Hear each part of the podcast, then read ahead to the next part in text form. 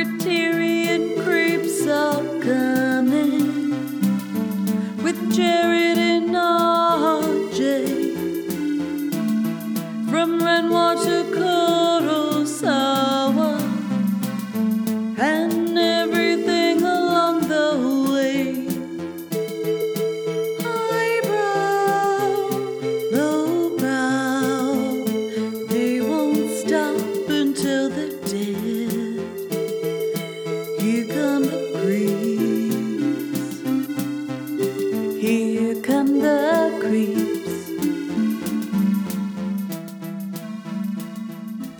Criterion Creeps podcast. I'm Jared Duncan, RJ Baylog.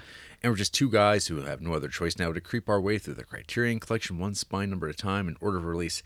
This week, we're rolling bodies up and throwing them off bridges as we watch Spine 165 in the Criterion collection, Man Bites Dog from 1992, directed by Remy Belvaux, Andrew Bonzel, and Benoit Poelvoorde.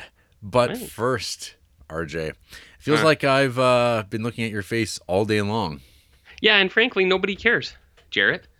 Nobody cares about what we do in our private li- lives and whether or not we Hmm. hung out before the podcast. But uh, here's what I say: nobody cares how you how your week has been. Nobody gives a shit about my week. So why don't we just run right into it? All right then. Because this could be a record-setting episode. Record setting. Record-setting. Have you heard that been used lately? never to be surpassed ever again Yeah, it'll be a record that probably won't be beaten. in all metrics. Mhm, Yeah. mhm, mhm. Well, we did not break any records in our email count. Ooh, did we get any? We did. We did. Oh, okay. But we got, That's good. But a mere three compared to like our uh, four of recent dates. Well, I mean, they they can't all be record setters, but I'm I'm glad we get any. Mm-hmm. To be very honest, remember that week we didn't get any. Remember how bad that was? I remember there's there's been weeks like that. And we got Yep. that. Then we got that ball rolling. Really makes you uh, feel feel pretty pathetic. Know. You know, Well, I, Anyways. I, I don't need any help in that department. I know Yeah. you shouldn't. So first up, Mm. we got Mhm. Jackson from Washington writing in once Jackson. again.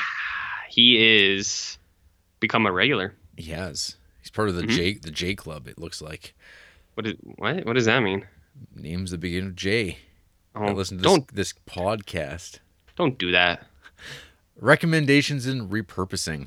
Hey, creeps. Great job in the last episode. I always love the chunky three hour episodes, and it was Ooh. all great content. Aside from you guys shitting on Why the Last Man. Uh, I've never read that, so I have no uh, I have no input on that. But I did meet Pia. Guerrera. Guerrera. I met her one time in real life. She seemed like a nice lady. I met her too. Uh, I got her to draw a bear, and uh, at a convention. Why a bear? I don't know. I think bears are fun. They're like What like a grizzly bear or like a teddy bear?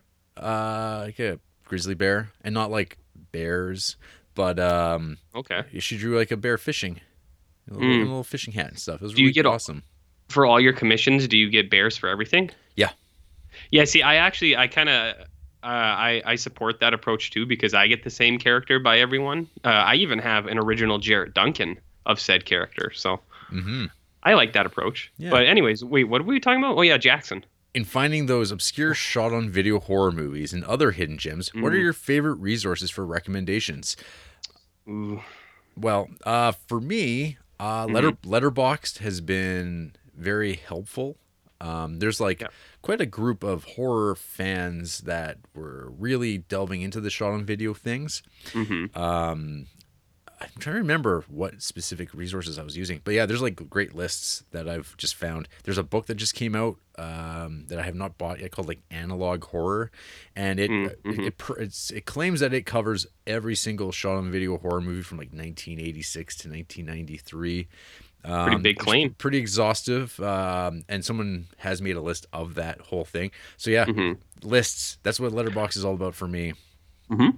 And and then Uh, RJ just uh he he watches the ones that I say RJ watch this one because who I was daddy gonna, yeah, I was gonna say Jarrett usually is the uh, the spearhead of uh, where I find certain gems, or uh, as people have noted before, a lot of the times I'll watch a movie and I'll be like, I don't know why the hell I watched this. It was on a watch list. I don't remember how it got there. Yeah. But I w- for some reason I thought I would be into it, and then I wasn't. yeah like Orloff the Mad Mutilator.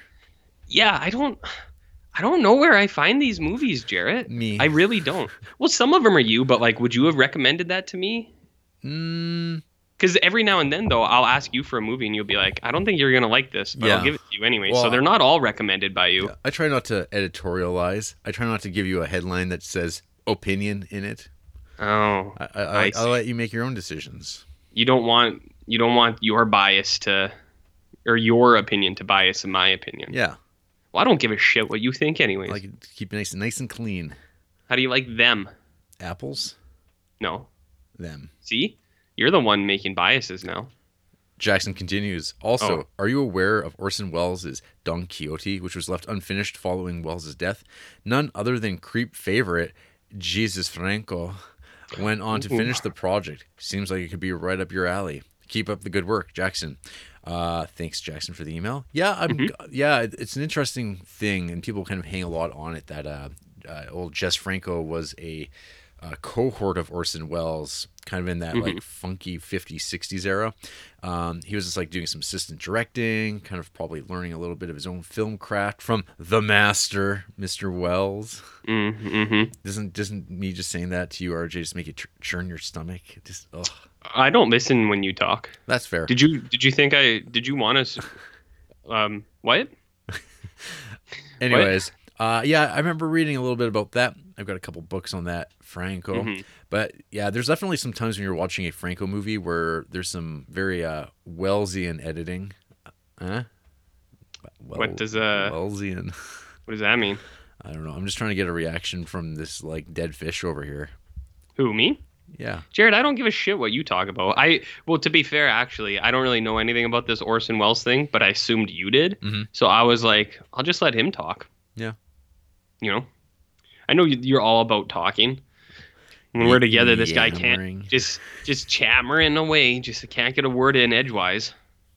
Always interrupting me when I am making a point or just even having any statement, Justin Peterson. and then writes in. also interrupting me is at any given time. Justin Peterson. Mm, He writes in an email. Mhm. His check in with the creeps. Ooh. Hey guys, I hope you fellas are having a great week of life and watching movies. A couple questions for you. Number one, Mm-hmm. as a kid, can you recall the first movie you saw that you did not enjoy? For me, it was We're Back, a dinosaur story. Oh, hold the phone. That's an awesome movie. I remember being really odd, creepy, and rushed. Uh, it's definitely creepy, but uh, I don't know. I think that movie's incredible. So I think we're gonna have to differ on that a little bit. But continue. Uh, that's that's the question, RJ. Do you got any? Oh, that come you to had mind? nothing else? Well, no, he's got more questions, Uh, but we'll go one by one here. Do you have something offhand? Because it's gonna Um, Ameri- you know- American Tail. The that Bible goes west. no, the one bef- the first one. Oh, I my my Um, parents bought that for me, and I remember being like, "Oh, cool," and then watching it being like, "This is really boring. I hate I- This is just like not interesting." Make mine Land Before Time. That's all I'm gonna say. Land Before Time. That's pretty good. Yeah. Uh, I'm trying to check out because I don't get these questions ahead of time, so I'm I don't really know anything offhand. But I was just looking at my one stars, and I was trying to find the earliest one star movie ha- I have, and it looks like it could have been Adventures of Pluto Nash with uh, Eddie Murphy. I was 12 when it came out, so I I guess that uh, I don't know. I, I I'll have to think about it, Jared. Okay. Well, you, you got all episode, and then Oh, that, then the okay. door closes on that forever. Okay, that's fair. Second question. Mhm. If you could pick the genre of the next film one of your favorite filmmakers make, dead or alive, what Mm. would it be and who would make it? I Chris would like- Nolan horror movie. Easy. I would like to see Paul Thomas Anderson, Anderson direct a sci-fi flick. Well, he did. Well, Paul w, Paul W S Anderson did with Event Oh, that's Horizon. true. But, um, hmm, I don't know. I, I kind of like I like I like directors who just uh, surprise me. You know, That surprise you? let let them uh, set the tempo. I guess. What else surprises you, Jarrett? Um, Come on. how disappointing people can be. It always surprises me how disappointing people can be. What do you mean, like if they don't have an answer to a question that they were just asked offhand? Yeah. Well, I'm looking. Okay, I can't. I don't. I don't have it all up in my brain. That big, beautiful brain. Big, beautiful brain. Yeah. Okay. Well, that was my answer. I was. Yeah. What? Chris Nolan should do a horror movie. Not a giallo. I feel like a giallo. I feel like that would be too easy. Something like, I don't know, aliens. like an abduction movie. it, with with like the vein of Big Daddy starring Adam Sandler, something like that. Hmm. I feel like this question's like a young man's question. For that one, Yeah, like back like Yeah. that's like when you do like you have more time to like do fantasy booking and like think about like Mm. directors and they're like, man, this guy should really make something like blank. Even like Mm-hmm. in Dead, I'm just like, uh, where do you begin with that? I guess like I wish Stanley Point. Kubrick just was alive and making movies still because uh, you look at his track record, he had uh, quite the quite the stint. it would have been cool if Stanley Kubrick made a romantic comedy. What like Lolita? No, like I'm. Shut up. don't, don't be weird, Jarrett. Um. Actually, you know what could have happened? Uh, I wish Mel Gibson got to make his uh, Viking movie with uh, Leonardo DiCaprio. That thing would have been awesome. Or his um the Maccabees movie? The Maccabees or uh, Passion of the Christ 2. That also sounds wicked. So, I don't know. Just Mel Gibson is my answer. Wow. There you go. Uh, Uh-huh. Number three. Which one of these perverse filmmakers do you like the most? Oh. Gaspar Noé, Mhm. Michael Haneke, or Lars von Trier? Mm-mm. All of RJ's favorites. I don't even think you've seen a Gaspar Noé film, but uh, Is that what he said? yeah. Uh, yeah, I don't like any of those guys. yeah, yeah, you've never seen Gaspar Noé, but uh, I, I'm pretty sure I know what his deal is. yeah, these aren't RJ movies. Um, No. But Justin would go with Lars. And I look forward to hearing what RJ thinks of one of his best films, Breaking the Waves. Uh, as do I. I Well, when guess. is that? Like six, seven years That's- from now? That's, a long ways away from now. Do you think I would like Gaspar Noé? No. He sounds like a uh, Panos Cosmatos type guy. A little bit. Yeah, I don't I can't imagine you uh, being super into uh, Enter the Void or Irreversible. What about Sodomites? That looks like a good show. That was a fun. That was fun. That's a leather-clad men. Ooh, that sounds like a Jarrett pick. Mm-hmm. As a Minotaur enters, oh my god, Yep. this is a Jarrett pick, isn't it? I've seen it. I, I logged it not that long ago, I guess. Well, did you? Uh, of the so of these dudes, uh, Lars von Trier is definitely my dude of these three. Uh, I would say n- none. yeah, none for you for sure. Hey, I don't think you have Sodomites Log. Oh no, wait, this is a short. It's seven minutes. Yeah. Is there a movie version and a short version? Mm, I think I watched it. Like I, I, Huh? I was kind of filling in those little gaps, and then maybe I'm thinking of another short. Well, uh, that's your fin- bad. Finally, number four. Uh huh. Have you guys seen Shazam yet? I don't get why all Mhm. these web reviewers, critics who typically bash all the popular movies were in love with it. I mean, it was fun, but the whole premise of "Hey, look at me, I am a superhero" became really obnoxious after a while. Maybe they are just Yeah. compensating after trashing all the dark and serious DC EU films because that was trendy. Uh, I, I think that's probably accurate. No, I haven't seen it, and uh, I I think his his uh, take on that's probably right. Um, I think uh, Aquaman might be coming to Crave soon, so I'll watch that when it comes. I'll watch Shazam when it comes out on VOD. I don't know. I'm getting unless I I, I do mention some movies I get kind of drug dragged along to, but neither of those were one of them, and I think they're out of the, like well, Aquaman's out of the theater, so I don't know what it is. Maybe it is. It's just people are like, well, let's give them a break this time. Yeah. It's a kids movie though, right? It's kind of kid-ish, even though it's supposedly dark. Still, Dark. it's got some, it's got some stuff. You're like, oh, I don't know if I'd want to see a, have a kid seeing that, but I don't have, Have kids seeing what? I don't know. What are you talking about? Over there? Shazam's penis? I don't know. Does he show it full dick? Uh, uh, that would be spoilers, I guess. Oh, well, whatever. We're not about spoiling movies. Have a good week and make sure you split those few bucks I sent you on Patreon. Um, I I've never seen a single a, a hot red cent of that money. So uh, if anyone would like to, you can send me e-transfer personally. Uh, I wouldn't send it to Jared. E-transfer me. Uh, if you don't know what e-transfer is, I would like to ask which country you live in because I know Oliver was like, "What's e-transfer?" And I was like, "Really? You guys don't have that there?" But it is the superior method of electronic transferring of currency. So um, yeah, no, I didn't get any money. Not at all. Later, guys. Justin. Thanks, Justin. And finally, RJ Uh huh. coming in coming in under the wire. Frank Oh. Solano Ooh. with an email header. Seems very sad. Another Uh-oh. dream turned to dust. Oh, what happened now? So creeps, this this week hasn't gone in my favor. Remember Uh-oh. those promising remarks I made about finally finding a way of making my very own film?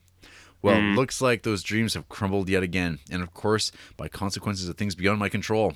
In fact, not even on my end of things. So, Yeah. I'd like to ask Have you guys had to deal with this failure before? You're working hard on something, and then your business partner comes along and kicks down your Lego tower. Does that sound familiar? Um, not really, because I don't. A, a really easy way to avoid failure is to avoid attempting anything. So I've never really tried. It's that real Homer Simpson line of thinking. Yeah, it, you can't fa- you can't fail if you don't try, right? Yeah. Right, Jerry? I don't know. Uh, I I've never tried anything, uh, any creative endeavors with anyone, so I can't speak to that. Frank continues. I guess I'm mostly asking RJ, considering Jarrett's already made uh, a hit, including the greatest film ever ne- never seen, Capes. Though it seems that director Jay Duncan Mm. hasn't worked out on any film since then. Why, Jarrett? I'd like to pr- propose a sequel since they're all the rage these days. That's true. Maybe a reboot. A reboot, yeah. Yeah, because people seem to like reboots quite a bit. Yeah, yeah, there was. Uh, Kevin Smith is rebooting all his stuff. Um, he sure is. You're the Kevin Smith of this podcast. Oh God. Uh, yeah, Uh-huh. I don't know. Uh, my advice on that whole front is do not necessarily rely on people. Do things under your own Mm. control. Have the means of production that you have, and can use at your own disposal. But Mm, mhm. unfortunately, film is also a collaborative medium, and uh, you have to be able to work with people and rely on them, which sucks. Allegedly. It's a it's a tough business, Allegedly. allegedly. Uh, yeah, I have no I have no experience in that, so I can't speak to it at all. Before I go, I would like to say that the highlight of my week was the Solaris episode. I Mm. want to congratulate you guys on an awesome episode with Oliver. He did an amazing job, and you guys did your regular shindig, and it was great. Round of applause. Now I'll be plotting how to make my next appearance the most spectacular podcast episode to ever exist. Also, I can't wait to hear RJ's Mm. thoughts on Swinton's penis. Have a good one, dudes. Oh no. Well, we're gonna talk about it. We sure are. We sure are. yeah. Well, yeah, nice to hear from uh, the two J's and the F. Yep. Yeah, is that what That, that sounds like a internet video. two J's and an F? Yeah. What do you mean? I don't know. What do you mean, Jarrett? I, I don't know. Good lord. Well, yeah, it's uh, nice emailing. Yeah, and uh, Oliver did go- do a good job. He did. No email from him. That's probably fine. He probably is like kind of regretting coming on here and talking to- to us and wasting uh, like over three hours of his life, which is our every every day, every week. Mm-hmm. Yeah, it's pretty sad that you and me have no future now. you know, It's true. It's true. not that we were destined for good, great things or anything, but like maybe we could have did even more. like good things. Yeah, just good things. Fine, fine Yeah. things. Yeah. it, it's like you would just hope someone would be like, "Hey, they, they did pretty good," but now it's just like, "Oh, what do they do? Oh, they have a podcast. Oh yeah, how many people listen? Oh, like five or six, you say. Terrific, Terrific. terrific. You know, Well, RJ, I don't What? know. This these emails they, they left hmm. me like kind of like bummed out. they've left you wanting left low energy. I don't know. Low energy. Yeah, that's what I'm feeling right now. So let's uh, try to turn that boat around. Okay. RJ, hmm what have you been creeping on this week? I got a few things for you. Jerry, you ever heard of a movie called Tim from 1979? Yeah. So Tim Jared is a movie with my my main man, the fallen son, Mel Gibson. Uh, we got Mel, we got Piper Laurie, Uh, this came out the same year as Mad Max, so this was when Mel Gibson was hot, hot, hot. Uh, this little ditty uh, has Mel Gibson playing a 20 something, uh, quote, mentally retarded person, end quote, uh, and he is a laborer. Uh, Piper Laurie is an old single bird, and she needs a lot of work done on her house. She gets Mel Gibson. She sees him. He's always wearing tank tops and super short shorts. Uh, his first task is to uh, wash out her bushes. Uh, they've been real. Uh-huh. Uh There's claims that they are dusty, so he goes and washes out the bushes. He starts helping out a little bit more around the house. Uh, she brings him to her beach house. She likes his young, playful demeanor. Uh, he likes her because he is slow. Uh, and he just likes because she's nice to him, so he likes her because she's nice. Uh, he lives with his parents. Uh, his parents are like cool with it, but his sister's a real bitch. She's like, "Hey, old, old bitch, you're just using him for his hot, hot body because he's real young, but he doesn't know what he's doing." So the movie is like kind of a, a playoff between like is it is it okay, Jarrett, that they're in love because she's old and he is mentally slow? What do you think? What's your take on that? Uh, what I, is I'm- your take on I'm that, trying to, I'm trying to imagine this movie being made today. Who would star in this movie? What's your dream cast? Hmm. Who's who's the hot toddy t- of the day? Uh, Kumail Nanjiani? Maybe. Maybe. I don't know. You could get like that guy who pay, played Tywin Lannister in Game of Thrones. The old guy. Oh. Anyways, uh, so I watched this movie Tim uh, because it had my main man Mill in it. Uh, there's lots of shots of him in like shorts and uh, some pretty hot abs throughout. Uh, so it was pretty fun. This thing is horrible quality. It's on Amazon Prime, and it, it looks like it was shot on on video. Uh, it probably was, right? Doubtful. It's pretty. It's super grainy, and the audio is really bad. Like it is. Uh, it's pretty poor quality. it's, It's, it's probably off of VHS tape, but I'm Yeah. assuming it was shot on film. but then they didn't have it anymore, so someone Well, recorded yeah, it no on their no- yeah, TV, and then no, no that's one- the only copy that yeah. exists. Yeah, no one's spent any money to restore Tim. Tim. Well, that's okay. Anyways, I watched it, and now it's on the podcast forever. Hooray! Uh, hey, I, I watched another movie that was actually really good. I watched this movie called Thunder Road by Jim Cummings. Have you heard of Thunder Road, Jared? Only that you and a few other people have seen it and are all holding it in high regard. Uh, yeah, it's really good. Uh, I liked it a lot. I think you would like um by the end of it. I think you would like it quite a bit. I think at the start it can be a little um it throws you off a little bit because you at least for me like I saw the trailer to it and I thought it was going to be one thing and then it's a little bit lighter than I, I had expected it to be. Like it's not a comedy by any any means but uh it uh, it was a little more playful in their execution of this really sad, pathetic man. Uh, this is a Jarrett pick for sure because it falls into the realm of sad bastard loser cinema. So you have this guy. Uh, so Jim Cummings wrote, directed it, and he's the star. He is a uh, policeman in a small southern state town, and uh, his mom dies. And at the same time, his uh, wife earlier in the year divorced him and is trying to, to take custody of their daughter. So the movie starts at his mom's funeral, and he is not in a great place, Jarrett, and he's kind of handling his grief in uh, unique ways. Uh, like his mom wa- had a dance studio, and she loved dance. So his tribute to his mom is that he does like a dance for her, but it's interpreted by the crowd to be inappropriate. I guess you would say. So he does that, and then he's dealing with his daughter, who is she's like a 12 year old, or, or not 12, like 10. She's in grade four, they say, but she's starting to turn into her uh, her mom, like the ex wife, who is I would I would call Southern trash. Like she's always walking around smoking cigarettes, talking about like I don't know, getting lit and uh, you know, turned up and stuff like that. So his daughter shows up wearing makeup all the time, and uh, he gets a call into the school because his daughter was talking about blowjobs and reach arounds and stuff like that in grade four. Uh, th- the teacher actually, uh, a nice guest appearance by uh, Oliver Granger's favorite actor, Macon Blair. he makes an appearance, and he does still look like somebody's friend who's not quite an actor. Uh, but he was a pretty convincing uh, fourth grade teacher. He did a good job. So he's our main guy. He's dealing with this, and then his mom, and then uh, stuff kind of starts to happen at work, and he's a little unhinged. And then uh, tensions rise, I guess, between him and his fellow officers and his boss, and then his family life. So, dude goes through kind of a breakdown. Uh, I thought this movie was really good. Uh, I would classify this as a, a, man weepy, as I've mentioned a little bit before. Mm-hmm. Um, I think near the end of it, uh, I think it it actually uh, does a really good job at wrapping things up. I could see some people not liking the ending. Like it's not a big thing or anything. Like it feels like a natural ending to it, but I could see some people not being on board.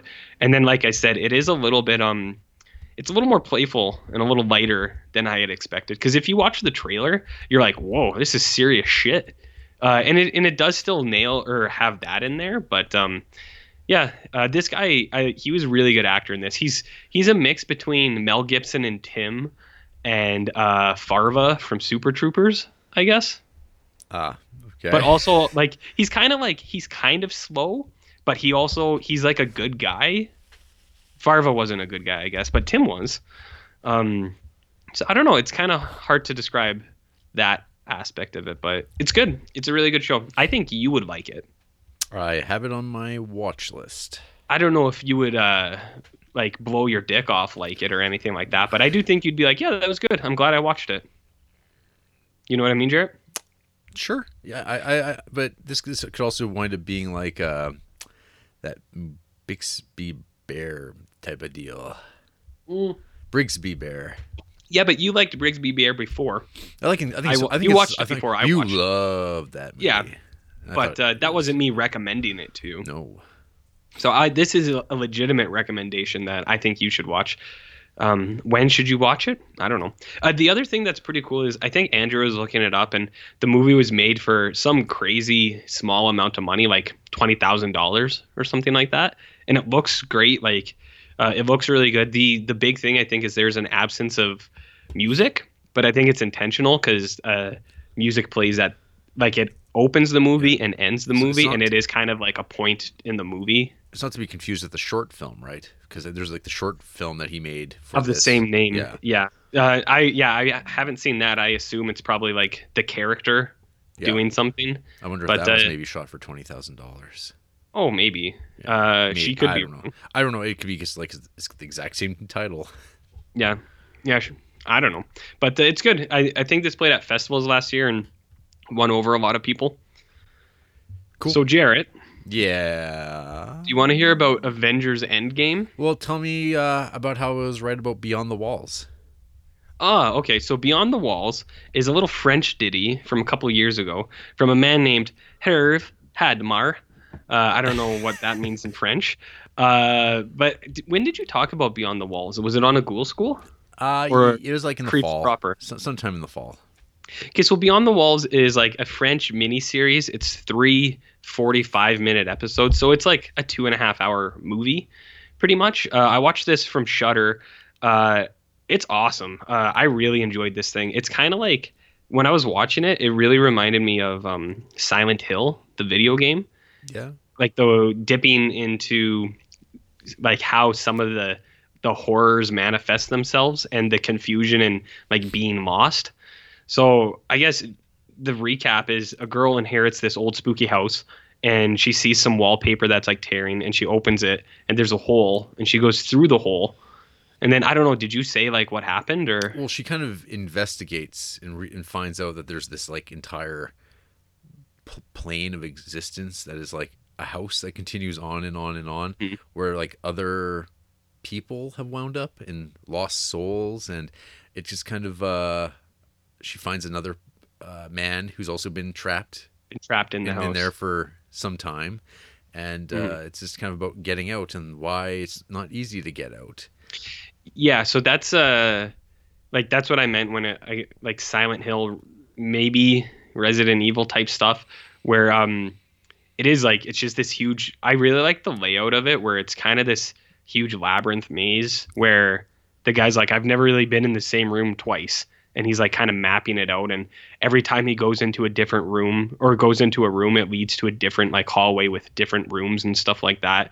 And uh it's just like they can't get out. But then also while they're there there are these other forces at play. Uh like they they um they come about like other people i think the first one is like uh done really well where she f- see, first sees another like uh, entity in the house the Yeah. the presentation of that guy Yeah. and like how kind of slow and quiet he is it's awesome i i really liked that guy i wish like there was more of him That's kind of like the the Minotaur man, right? yeah yeah so Yeah. he's he's like a minotaur but uh the way it's like presented is awesome because she's walking and she just stops and like gasps and then the camera pans and it's not like it's not something fast that happens it just shows him kind of slowly walking out Yeah. of the shadows and he's just slowly walking to her and he kind of gestures like come here like with his hands he like opens them up he's like Mhm. and uh, i really like that um i thought it it was real spooky it was real spook city jarrett and you know i'm all about the spooks Mhm. so uh, that was awesome. I wish there was more of him, to be honest, because then it does transition into other kind of lost souls and people who have like kind of abandoned life inside the house. Uh, but I, I like the way that they handle that too, and um, kind of the the mythos they give that, like how those people were created. I think it gives you. I think this is really successful because it gives you enough answers, but not everything. So it kind of like tells you about like how people have come into the house and then what some of the people are doing now that they're in there. Mhm. But it doesn't really it doesn't give you too much about like oh this is why the rooms change or like this is what that thing is or this is how it works exactly. Yeah. So I think I think it handles that. It's a really good balance between like giving some answers but not everything. Yeah. It's good. Yeah, Beyond the Walls is really good. I would Yeah, it's like a three episode the French TV miniseries from Yeah. what, five years from not four, 2016. If Yeah, 2016. Yeah, Yeah, and it's only two and a half hours, so like if, like, if someone almost, wanted to, uh, you pop it's it on. whenever. on Shudder now, and Yep. uh, yeah, like almost like no one I follow uh, has watched it, and don't Yep. pretty, pretty good. Yeah, it's really good. It's real spooky, and it even has like a really nice like personal relationship story in there. I thought it. I thought the um like the way they resolved that. I thought it was really nice. I was like, oh, that's nice. Mm-hmm. What what a what what a good way to end that. You know. Yeah. Yeah. so beyond beyond the walls is pretty pretty rad. So, what do you want to hear about now, Jarrett? Endgame. the end game hey well we're in the end game jarrett so this is a movie uh that's breaking all the records the record and it'll never be broken again That Never, record will never- ever ever- again. ever be bo- broken again Never. ever ever until capes comes out to uh major theaters maybe but uh we can all we can all hope. Um so i went to this avengers movie. I was brought along by some people. I went to a 10:30 showing. I was out of the theater like a- after 1:30 uh i should preface that that day we had a, a, like a weird out of season snowstorm. So i think that the theaters like had the heat on but then it it was also like it's not really hot weather. It's just because we had snow that day. So like the heat was on, but it wasn't. Everyone was hot breathing, and you could smell like dank ass everywhere. Like it was disgusting. It was horrible. Because and then the other thing is the movie's like over three hours long. Anyways, anyways, Avengers Endgame. So this is allegedly what they've all been building up towards. But you and me were talking earlier about how it feels like they just decided to go this route in the back end of all of these movies and not in the front. Like they didn't really have. I don't think they had this all planned. No. Like even even four or five movies ago. Plans changed. Plan- Yeah, always plans changed. change, Well, yeah. you can tell in this because they they retconned like a ton of stuff, which was like written in. It, it was the movie is about doing that. It's like changing things that they're like, uh, maybe we shouldn't have done that. Let's change it. We'll go back now, and they open it up. So I I think I was almost right on my predictions for this. I kind of told you what I thought was going to happen. Um, oh, I guess I should say if anyone's interested, I'm going to spoil this thing so you can jump ahead like 10 minutes maybe. Uh, so I thought that they were going to do like time travel where they go back in time to and relive all their greatest hits, which is what Endgame is about. I thought they were also going to go ahead in time and then show like montage glimpses of other big comic story events while they had the big actors now. So it, that would have been like fan service to them. They didn't do that one, but uh, that's fine, whatever. So this movie is like the greatest hits of the last 10, 10 years where. So after the Thanos stuff, um, they're living like five years later everyone's kind of used to it. And then uh, the lead character in this movie, Jarrett, played by a um, uh, brown Norway rat, uh, walks across a board, opening up a portal to where Ant Man has been stored away in the uh, the other realm or whatever his the quantum realm. Uh, so he's been in there. Uh, he's only been in there for five hours, but it's been like six years in real time. So he comes out and he goes and he talks to all these guys and he's like, guess what? Time's different there. Maybe we can make a time machine. So they, hey, hey, quiet down. I'm talking over here. I'm, I'm just I'm already getting so emotional. Quiet, quiet down. I so they I- make Did, were people crying, RJ, in the theater? none that I saw. Uh, I didn't think there was anything like too emotional cry about. So they like, they go and they're like, all right, we can make a time machine. Here's our plan. We'll go back in time and we'll take the Infinity Stones before Thanos had them, and then we'll bring them all together.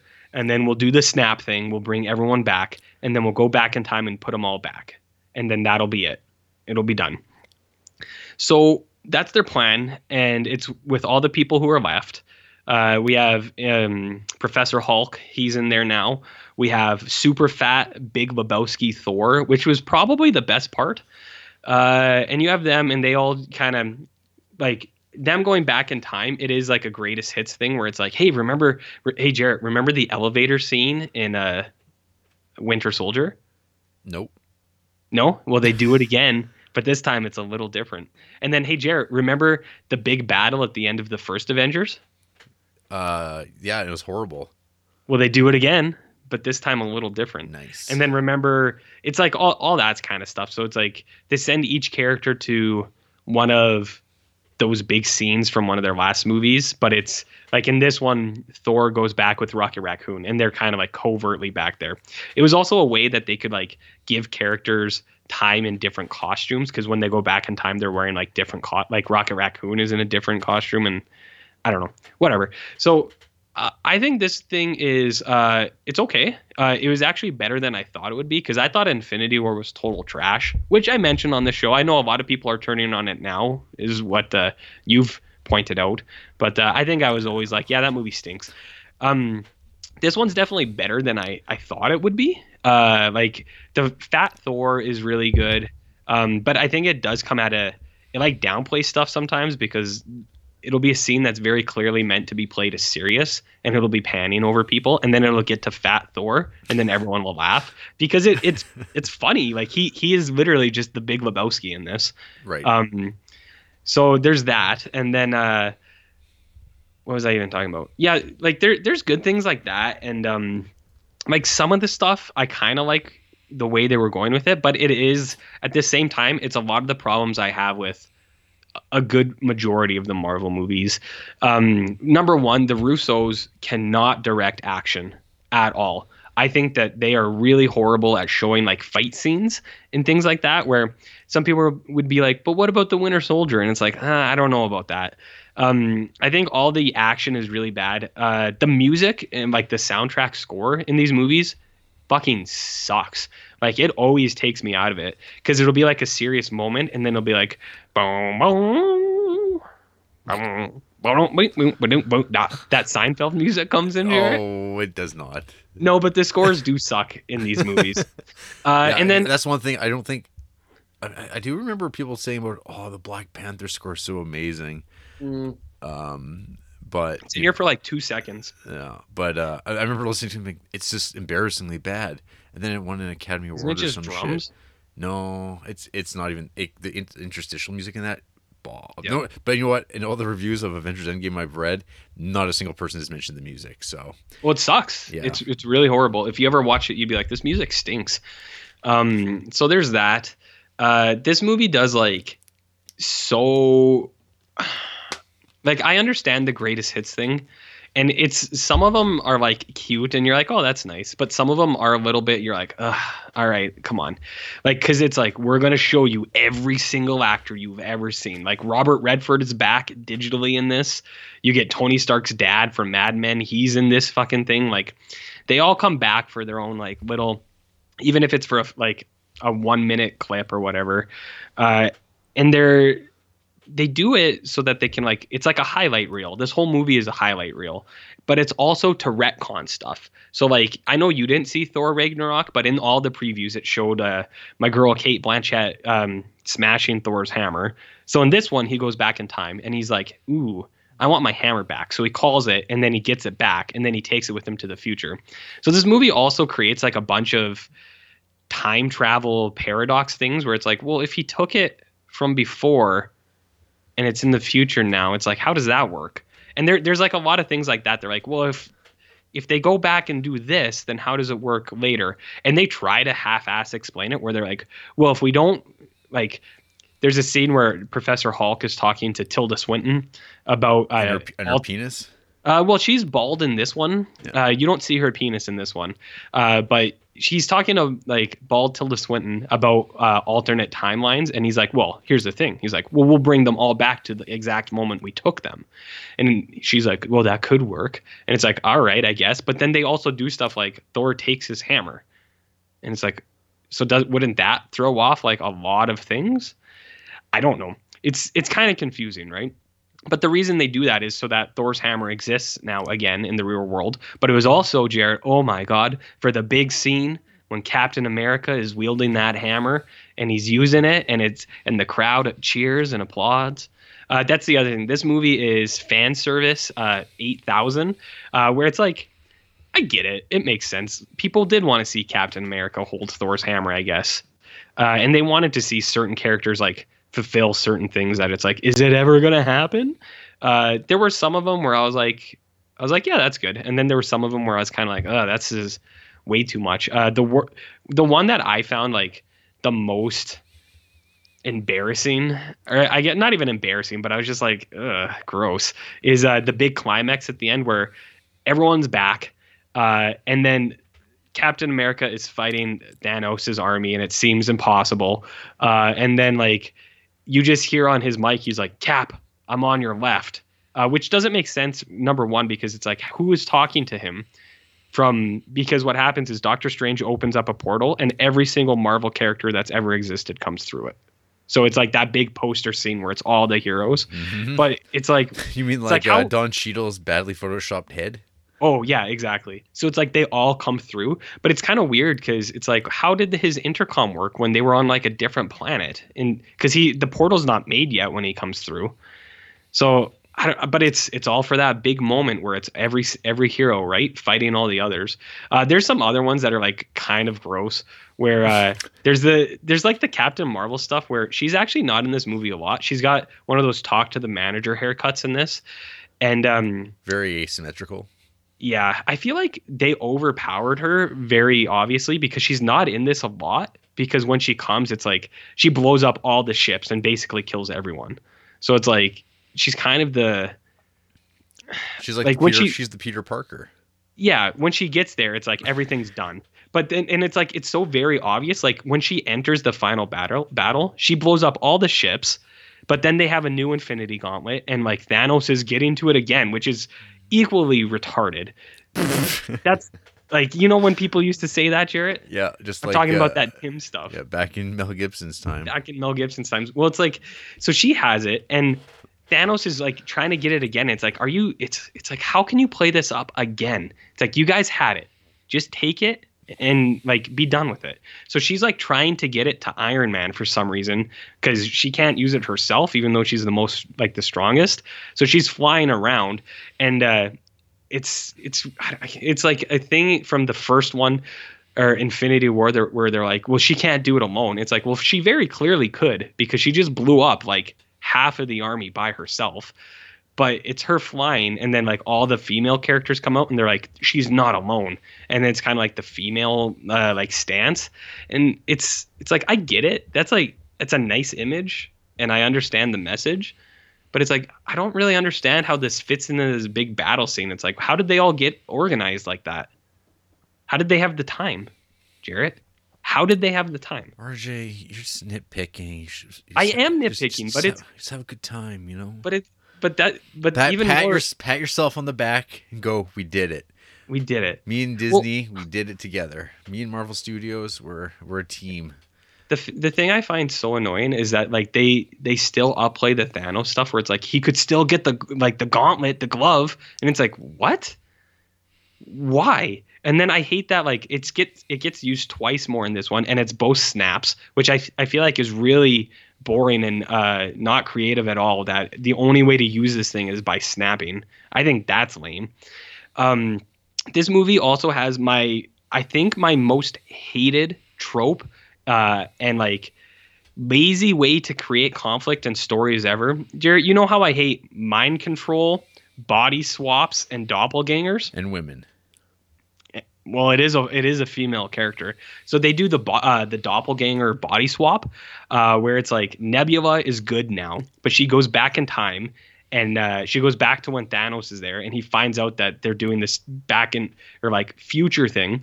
So they take future Nebula, send past Nebula, and then she is the reason that like Thanos' army can come back. And you're like, all right. Like it's just I don't know. I, I really don't like that because it's the only way that they could create the conflict where it's like all of the heroes fighting the whole army of villains. But it's like so but if that's what you have to rely on is like having a double, I don't know. I just don't like that, Jared. I don't like that, okay? Okay, Jared? Uh, there's a lot of things that I think they get wrong. Like I think the most mishandled character ever is uh, Spider-Man in this, because I, I think Tom Holland is pretty good. There's this joke, Jarrett, where in uh, in Spider-Man: Homecoming, Iron Man makes Spider-Man the suit, and like he doesn't know how to use it, and it does this thing where it's like activating instant kill mode, and his eyes go red, and he's like, "Oh no, don't do that." Uh, so in this one, he's like trying to web sling the glove around, and uh, he gets like buried in uh, bad guys. And Spider-Man, our 15-year-old lovable uh, teenage hero who's morally guided and has a you know that strong constitution. He's like activate instant kill, and his suit just goes about like like blowing up everything that's near him. And I was like, I feel like see now I know that is a nitpick, but I was like, I, feel like that's a weird thing for Spider-Man to do. You know? To kill people? Yeah, to kill like indiscriminately killing hordes of people. yeah. Well, they're they're aliens, but still, Well- Well, that that's fine. it's fine when You, they're you- aliens. you can kill aliens. Yeah, they're Well, I- fine. I know they're not, that they're not they they're not they're not like you and me. I know that's why they use aliens, but uh, I just thought it was weird. I was like, that's so weird that they would have Spider-Man just going around blasting dudes. Um, so, anyways, there there were things that I thought were fine, uh, and it was better than I had. Like, I liked it more than I expected. But then there's there's just a lot of junk in there too. Like, I don't know. Uh, I don't think there's any emo- like everyone's talking about the emotional weight to this thing, but I don't really get it. Like, like you you get only two characters die, and the first one it's like it's like written off. Where I don't think you, I don't think a single person in the theater gave a shit. They're like, "Hey, Black Widow, we're gonna throw you off this cliff." it's like, all right. Like I don't think anyone really cared, except that they try to build it up that Jeremy Renner's real like moody about it. He's like, mm, mm. and that's another thing. You he goes around. worthless just like me. Yeah, he this whole movie He he's to going bring- He wants to bring back his family. Fun, He wants to fun bring fact, his- folks. I have not seen Yeah. this movie, but I know Uh-huh. all about it, and I don't care. But Mhm. uh, I understand if you care about it. It's fine. I just No, it's uh, fine. Like I'm, I, I, am very much on record not caring about these movies, and it's not for me. Clearly, it's for Well- many others. I know a lot of people like it, and I get it. Like it does have night. It, it, it's got good stuff in it, and the fan service stuff. It's not all bad. Uh, I think some of it is pretty good. I'm just highlighting the negatives because it doesn't seem like anyone is talking about negative stuff. Oh, they are. Ev- they will. Oh, they will. They will. They the, will. The backlash always comes, just like with Infinity War. Everybody loved Infinity War last year and When said it, yeah. was and it was like the best of the Marvel movies. And now, hmm, I don't know. And there's a lot of problems. You're like, wait, wait, wait a minute. Hold it. Hold Mm-hmm. the phone. And so when I'm seeing these, uh, the gross. Uh, high star ratings for this film. I'm like, give it time, folks, and you'll come around just like me on that first Avengers movie, where the first time I ever saw that, I'm like, this is terrible stuff. And now people now watching go, this is terrible. It's like, I don't know. Th- These types of movies, I don't think they age well, and I always try to imagine myself watching these movies after the fact and just being like, mm. and I'm not perfect. I'm not trying to like toot my own horn. It's like Hey, I've, are I've, you tooting your own horn I've, over been, there? I've been caught up in lots of movies, then rewatching and go, whew, I think I got this one wrong, but uh, I don't know. Yeah. I'll want maybe I'll check this in Infinity War out on Netflix one day. Infinity War is on Netflix now. I know, but uh, I'm gonna wait for Avengers Endgame to be on Netflix or, or whatever Disney, Mm. Disney Plus, Plus. then. Yeah. yeah. Well, I don't know. So that that's the that's what I mean. Like it's fine. It's not bad. I I understand why people really like it, but I just want to draw attention to the weird nitpicky things that I have issues with. Like here's another one, Jared. Hawkeye Ronin. He's going around uh, killing like cartels and mass hordes of uh, like drug dealers and stuff, and they're talking about how it's a really bad thing. Uh, but then they're like, we have a time travel mission. All is forgiven. You you've probably killed 400 people in the last five years. No problem. We're just gonna bring you back. And I was like, I feel like that's a weird message to send. Well, his family know- was, was he becomes the Punisher. Yeah, exactly. He he is the Punisher now. Uh, so there's that. Um, the other character's death is fine. Whatever. I didn't I didn't get much out of that. And then uh, the way they end Captain America's thing, like that one, I was like, that's nice. That's a good way to do it. But at the same time, I was like, I feel like that would cause more time travel paradox problems that we're not addressing here. Do you know what I mean? There's even a scene in this, Jarrett, specifically targeted at people like that, where they're talking about how you can't get your time travel information from movies like Back to the Future and uh, Terminator and stuff like that. So there's a real like on the nose type things. Do you think this film has really uh, awakened though in the, the younger fans in, an interest in time travel? They're like, oh, I really wonder about it now. Oh, I'm I I'm sure they have. It's like people who got really into Primer. Oh fuck. Yeah, I remember liking Primer a lot. I didn't understand it, but I was like, I feel like this is a good movie. I don't think there's that much to understand about Primer. I, I've never got the the complexity, the alleged complexity of Primer. It's I think the it's, math, Jarrett. it's the math. It's yeah. Well, it's Math. like like do you know about Mormon missionaries? Then you know all about Primer. Okay. Is that what Shane Carruth is? I have no idea. No, it's just like uh, the the white the white shirts and black slacks that everyone wears, and it, it has a Oh, very okay. suburban vibe. And I just think about uh, LDS kids come walking around, knocking on doors, Mm-hmm. helping build fences, Ugh. building time machines. So like Fat Thor was good, and uh, I didn't mind some of um, some of the fan service parts. Mildly tolerable. yeah, like it was okay. I, I don't like actively dislike it like um like how I, I really didn't like Infinity War when I first saw that. I was like, this movie sucks. I'm glad that these movies didn't turn out to be what I imagined would be just like turgid like misfires with like 40 characters and just nonsense. Well, I think Infinity War is that exactly. It is that exactly. This one is a little. Uh, this one's better, like for sure. Infinity War is an, is is a bad movie. I think Endgame is all right, but uh, it's not something that like I don't care that much. I'm not gonna watch it again. Um, and like I, I think in a couple of years people won't care either because it'll be on whatever their next thing is. They'll bring in the X Men in a year or two, and that'll be the next thing. And then we can get Everyone a- will- Avengers versus X Men. We'll, get- Everyone- we'll get that yeah. uh, six phase build. Oh yeah, oh yeah, I'm I'm pretty confident that'll be what's next. But oh, the Fantastic Four, RJ. The Baxter, they'll do them together, the, won't they? the they? Baxter building. It'll, it's all going to oh, there's happen. there's a Baxter building in And, Endgame. and they'll and they'll do Galactus done right, Doctor Doom done right, and Done that's what right. and that's what we'll see is like hit those sorts of things, and Mm. it, and it's never going to end. It'll never end. No. Um, I don't know if I missed anything on Nah, on Endgame. Like nah. I don't know. There was um I think Thanos is like I'm I'm really bored of him in this movie especially where you're kind of like holy fuck I don't care anymore. And that's why I I think I really the end lost me where it's like because of time travel he gets brought into the future with his armies and it's just the same bullshit where they're like again they're fighting him where he's reaching for the glove and there's a scene where like he's fighting Captain Marvel and it sh- like it shows you that Captain Marvel is way stronger than him because he tries to headbutt her and she doesn't flinch. She no sells it like a Samoan wrestler. Yeah, exactly. But at the same time, it just like sh- it just showed her blowing up entire ships with her body, and she's holding him, and then he still gets out of it. It's like blow him up. What the fuck are you waiting for? Spider-Man just like- killed some aliens. Why can't you? Yeah, it's like it's like he is the only thing in your way. Blow him up.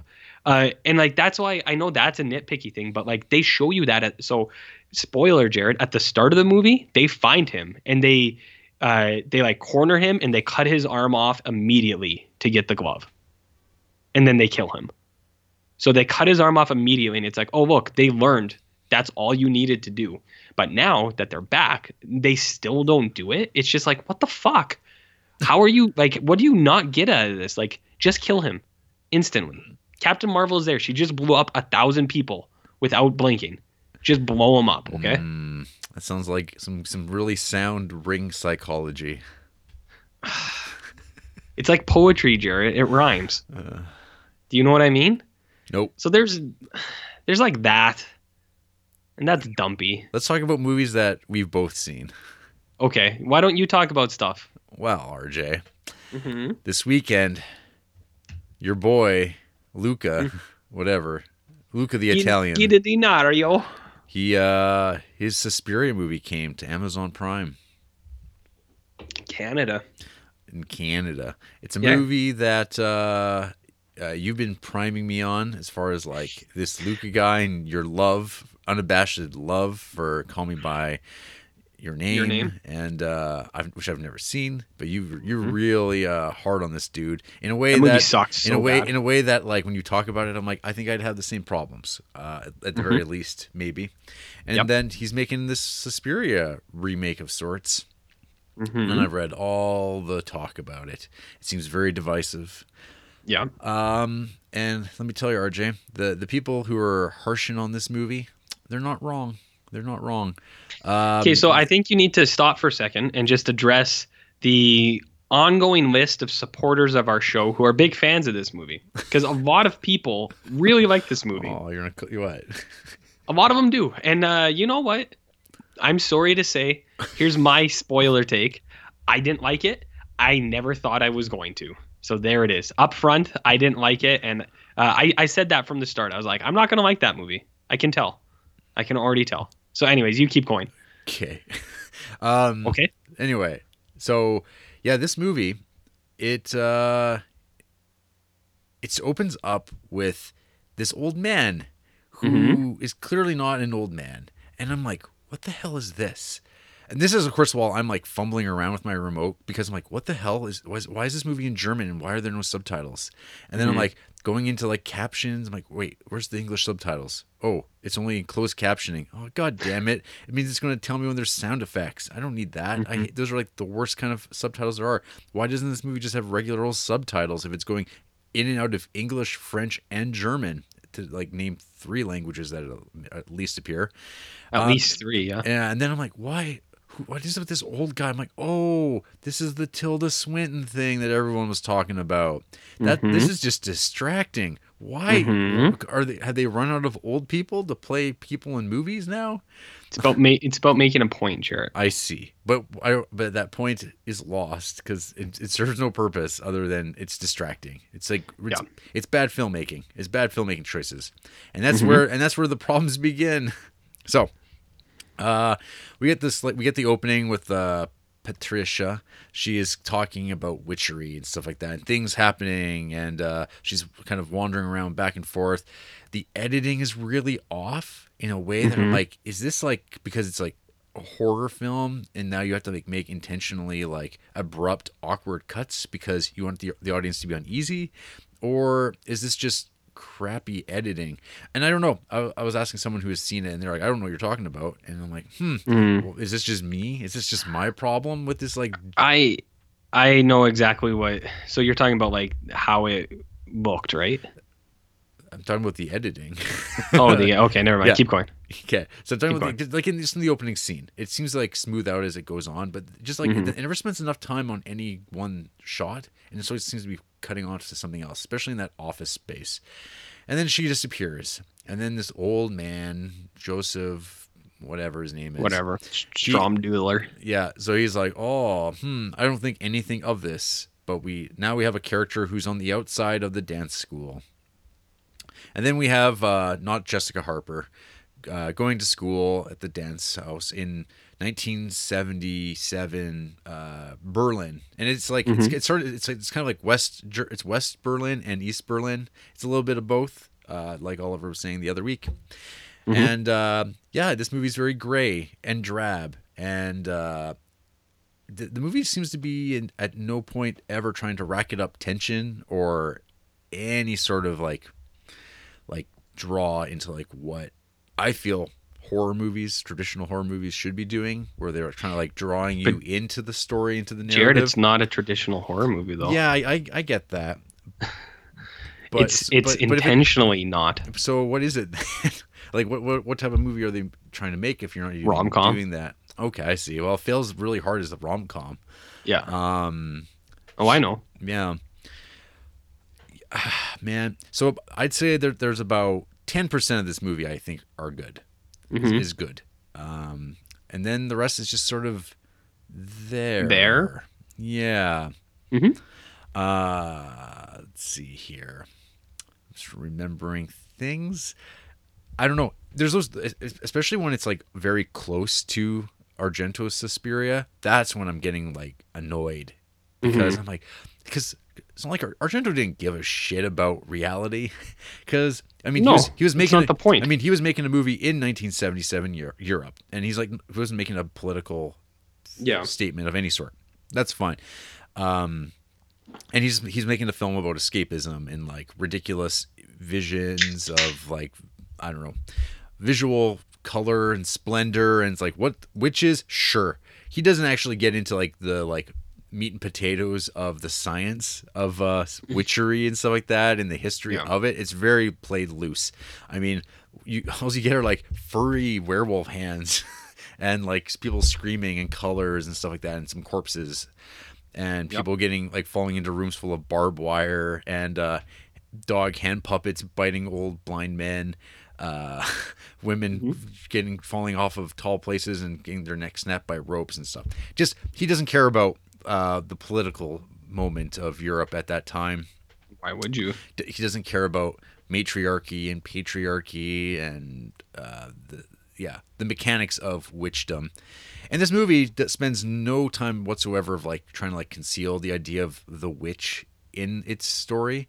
Um, They they they flat, flat out say, yeah, these are these women are witches. They talk telepathically, and there is a conspiracy and you don't really know what that conspiracy is. There's no like uh, slow play. I guess um, there's there was no interest in that version of the story of like because they just assume anyone who's going to this knows what Suspiria is about, and so we're just going to run with it and be like up front and say, hey, these witches are witches and they have powers, and we're going to deploy it overtly.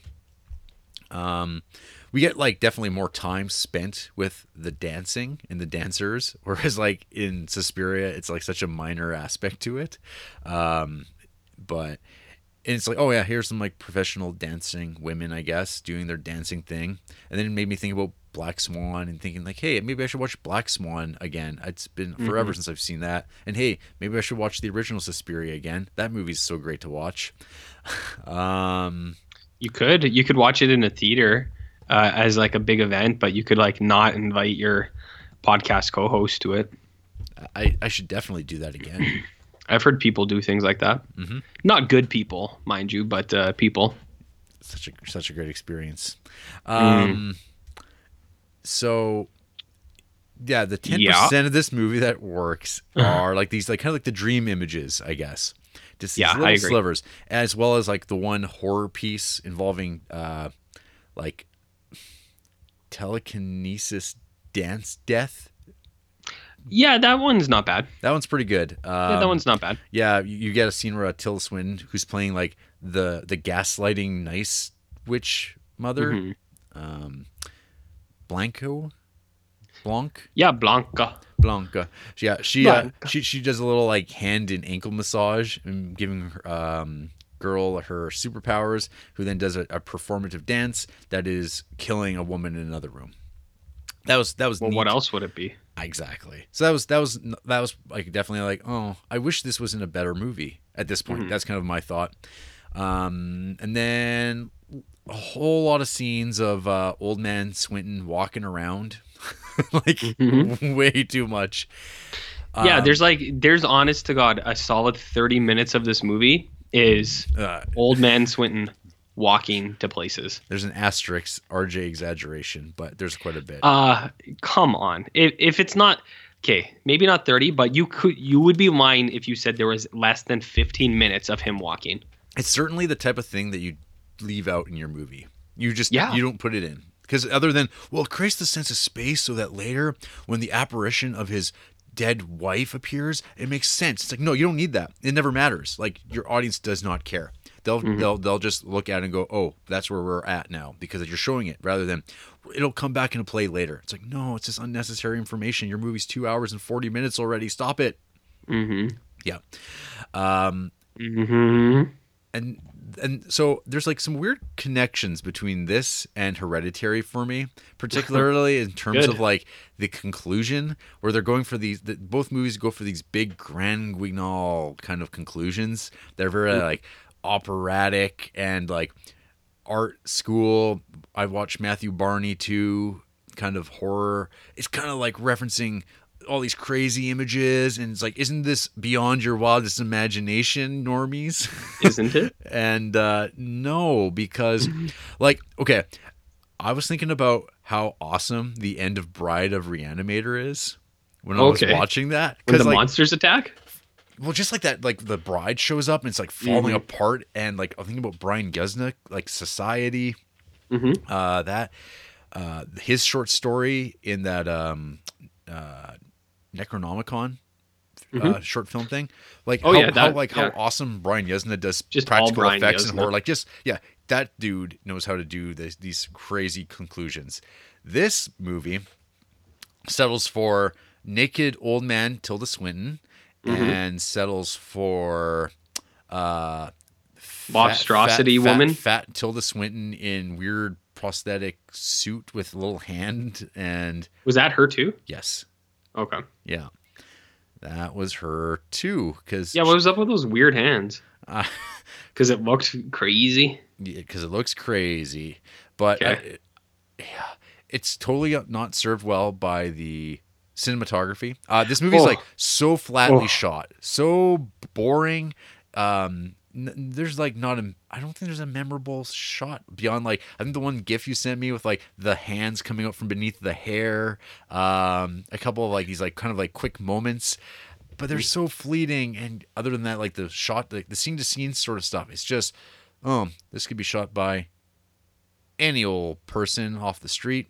I, I don't know. I'm was completely unimpressed. yarn, you know. That- it's probably not that bad, but it's like very um unremarkable. Well, I'll, I'll say that I actually I did like some of the cinematography um in the actual dance scenes. I thought that was fine. Like I I think he has some things that are shot nice that di- look. You disagree? Yeah, I, Okay. I I was super underwhelmed by the dance here- stuff. So I'll say I liked some of the shooting of that stuff, uh, but I do think it would be better. I think it would have been better for the dancing to have more of a full screen of what was going on and not not as like I understand it's like meant to be personal, but uh, I was watching it. I was like, man, I wish I could see everything that was happening here, and not just like the one lady's shoulder blades kind of like popping in and out. So I, I thought some of the cinematography was good, but the real issue I had was with the jerky fucking camera that was like trying to be like it was from 1972, where it was like either the fast zoom ins, zoom Oh. out, or the entire ending of this movie. The entire end of Act Six, which is like the whole uh, like sac- uh, ceremonial sacrifice. I thought all of that. Like I was watching it and I almost stopped. I was like, I know there's 20 minutes left, but I'm not into this anymore because it's like it's slow mo, but it's also like sped up, so it's like real fast, so things and like blur by. and- oh yeah. And I was like, I like, I don't like this at all. I was like, this is like, this is the kind of thing that I would expect on like a a TV ghost hunter show, where it's Well, like and then there's the CGI blood.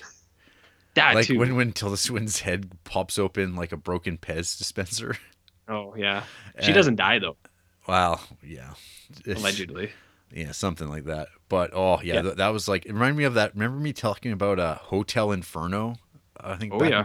Where it's like it looked like because that's an Italian movie and it's like ridiculous gore fest, but it's like going for this video game first person kind of thing. And there it's like fine and ex- Mm-hmm. somewhat acceptable, but even it has practical. This kind of has like oh here's the costume of like yeah, bad naked old man Tilda Swinton, and then you have like monstrosity Tilda Swinton, and then you have regular Tilda Swinton, and uh, all this like gore, and it's just like hilariously bad CGI exploding heads, and then you have like cool like burnt up monster witch like avatar creature, which is Yeah. cool, but and you barely That's see it, and yeah. you barely see it. Th- that thing, like that thing, was cool. But no, yeah, like I, I just, I really had an issue with the way that the style of the, like the way that the camera moved. I was like, ugh. I was like, I don't like this at and, all. and they were building up. There's like that slow motion started coming into effect earlier in the movie too, and it's just like, Ugh, not liking this. And then when the Mm-hmm. Yeah. whole conclusion's that, you're like, why? Why are they just shooting this like Ken Russell would? like, just make it like so I can see everything and absorb it, or uh, like, just like there's so many directors that would have done that so much better, and it would be and it would be Yeah. what it would be what this film thinks it's doing, but it totally fails at doing because it doesn't Yep. present it in a coherent way. The reason why Mm-hmm. these things work is you have, it's all about like visual de- clarity of depiction. I think is so important. And Mm-hmm. um, if you're not going for that and you're just going to turn into this mucky, murky red mash of like incoherence, it's like don't bother. Like this is it, I- is- it makes me mad because I'm like this movie. Like I think I was telling you uh, earlier that this feels like uh, as a like six episode anime like Mm-hmm. series, it would be fantastic. I think like it would, everything in it would work so much better, but uh, in this live action movie form um, Mm-hmm. with all the uh, questionable decisions our buddy Luke is making as a director. Mhm. Yeah. Well, I also think like while you're on that red ending, I think I feel like he with withholds color for the whole movie Yeah. because of like whatever fucking political message he's trying to say about like Well, see, he wants to be the opposite of the original Suspiria, yeah. right? And then at the end, it's like, here's all the red because Suspiria is red. I was like, it's like just don't don't remake it then. Make a different movie. If like you're you're gonna make these decisions that are so intentionally like we won't. It's like Suspiria is really known for their color, right? So we won't have any fucking color at all until the very end, and then we'll we'll drop all the color on you. It's like, why why bother? So do you want to hear what you want to know what I think about this movie, Jared? Oh, well, I'm getting that sense. Uh, the last thing I would throw out is the other kind of spooky bit is when the other girl who goes and explores sort of the uh, the hidden corridor. Mm-hmm. Which they don't even really because they don't even lay out what she's doing, like where you're where she like how she figured that well, out. Yeah, because like in the Argento movie, they have her do the head count thing where she's Mm-hmm. doing the footsteps and she counts it out, and it makes total sense when she's when they go and investigate and they do the head count and then do the footstep count thing. They skip Mm-hmm. that part. They skip the first part and they just do the thing where she's just counting, right? Like I Mm-hmm. didn't just blink and totally miss the subtlety or something. Like she's just doing it, and you're like, oh, you're supposed to remember from the your the other movie that she Well, did that. yeah. Like it's so like So weird. Andrea, Andrea mentioned that too because she's actually she watched the first Suspiria with me uh, a couple years ago Yeah. in Creeptober, and she watched this one too, and uh, so like she remembered Suspiria, uh, but she doesn't have any like hard connections to it. Like she she doesn't care. She's like, yeah, I remember it was good, but whatever. Uh, and then watching this, she's like, I don't really get like a lot of these things that they're doing here. Like the girl is walking and counting, and Andrew's like, so she's like, how the fuck did she figure this out? Yeah. Because she was kind of connected to the lady that was a medium, like the lady with the huge glasses that looks like the girl from Glenn Howerton's new TV show. So she was like kind of connected to her. And then Andrew's like, okay, so like, did that lady, like the lady who kills herself, she's like, did that lady like figure out that and then do it for the good of all of them? Or did she do it to benefit the young girl so that the girl could do those things? And it's like, it doesn't, none of it is clear. And then when she's counting, it's like, what does that mean? Like Well, they- I, I understand. Like Yeah. I don't need. Like I was saying with Beyond the Walls, you don't need answers to everything. Right. But there's. But you shouldn't just throw stuff in for the fuck of it and be like, we're gonna have this character do this thing from the other movie, but we're not gonna like establish or build up or explain it in any way. We're just gonna base it on we're gonna make a movie completely different from a re, uh, from the original, like a remake, but we're gonna have things in the remake that are predicated on you have seen the original, and it's like what? Yeah, like these like weird. How does that make things any that sense? like yeah, like oh hey, when we're standing around in the foyer, I look up and I notice that somebody's looking down at me, and then they run away, and Yeah. you're like okay, well, that's like a visual reference to the other movie, and Mhm. and then you just have like this very like oh this is what like a real dance academy would look like it'd be very boring and like just like kind of a building rather than this like ridiculously opulent like palatial space which is amazing like it- but i mean I, I don't want it to be exactly the same either and because it's like well why even bother doing it which is again the kind of comes down to the problem of why even bother doing this Why even bother doing it? um, oh yeah, and of course it's like, hey, one, one of the most iconic scores by Goblin, and then it's like, oh shit, you got Thom Yorke doing a score for your movie? That sounds incredible. And then you listen, and you're like, oh, this is completely unnoteworthy in any way, and is actually Yeah. kind of distracting. Yeah, and like I mentioned to you before too, I love Thom Yorke. I am like I'm not I'm not gonna be a fanboy here, but like I, I've liked Thom Yorke and Radiohead for a really long time. And like I had all his solo stuff, I think they would have been better off just buying like uh, the Drunk Machine album or the Eraser, like one of his solo albums, and then just cart like just p- copy and paste it into this movie. I feel like that would have fit better than this thing that he made because it felt like it felt like it was too on the nose for like the stuff that he was doing with it. And it like in even that it was just like well, what what what does this add to it? And I, i'm saying that as like a guy who really likes thom yorke and listens to radiohead all the time. So i was like i don't really get this. Like why is this here?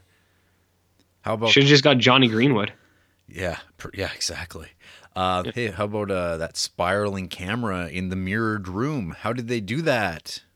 i don't care i don't give a shit Yup.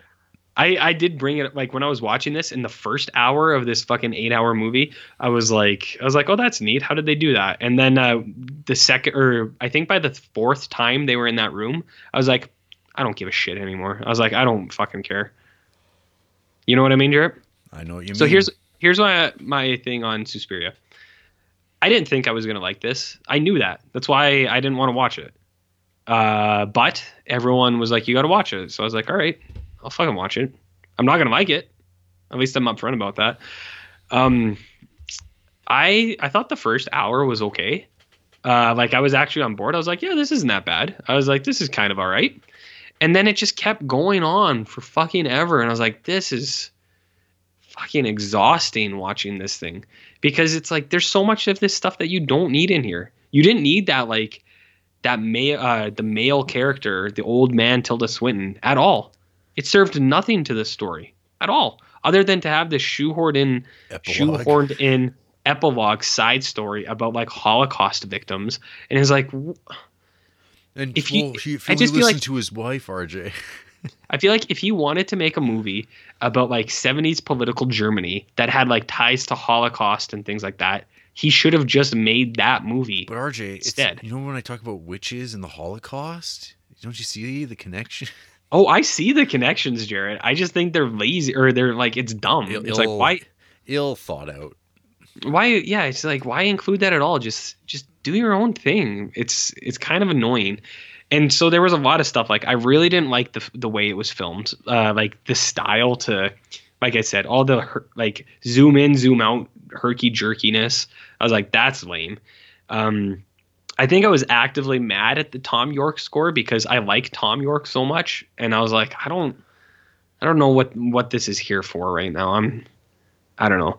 Uh I thought some of the dance stuff was good, but then there was, and I liked the dream sequences, but then there was equally frustrating stuff like the Aurora Borealis monster that like, like the light monster that would like come to her and stuff like that, and then Tilda Swinton's like light hands that she would like put the charm or the spell on people. I just, I couldn't care less. I was like, I don't, I don't, I'm not into any of this stuff. And then, um, yeah, I thought the ending was uh, real bad.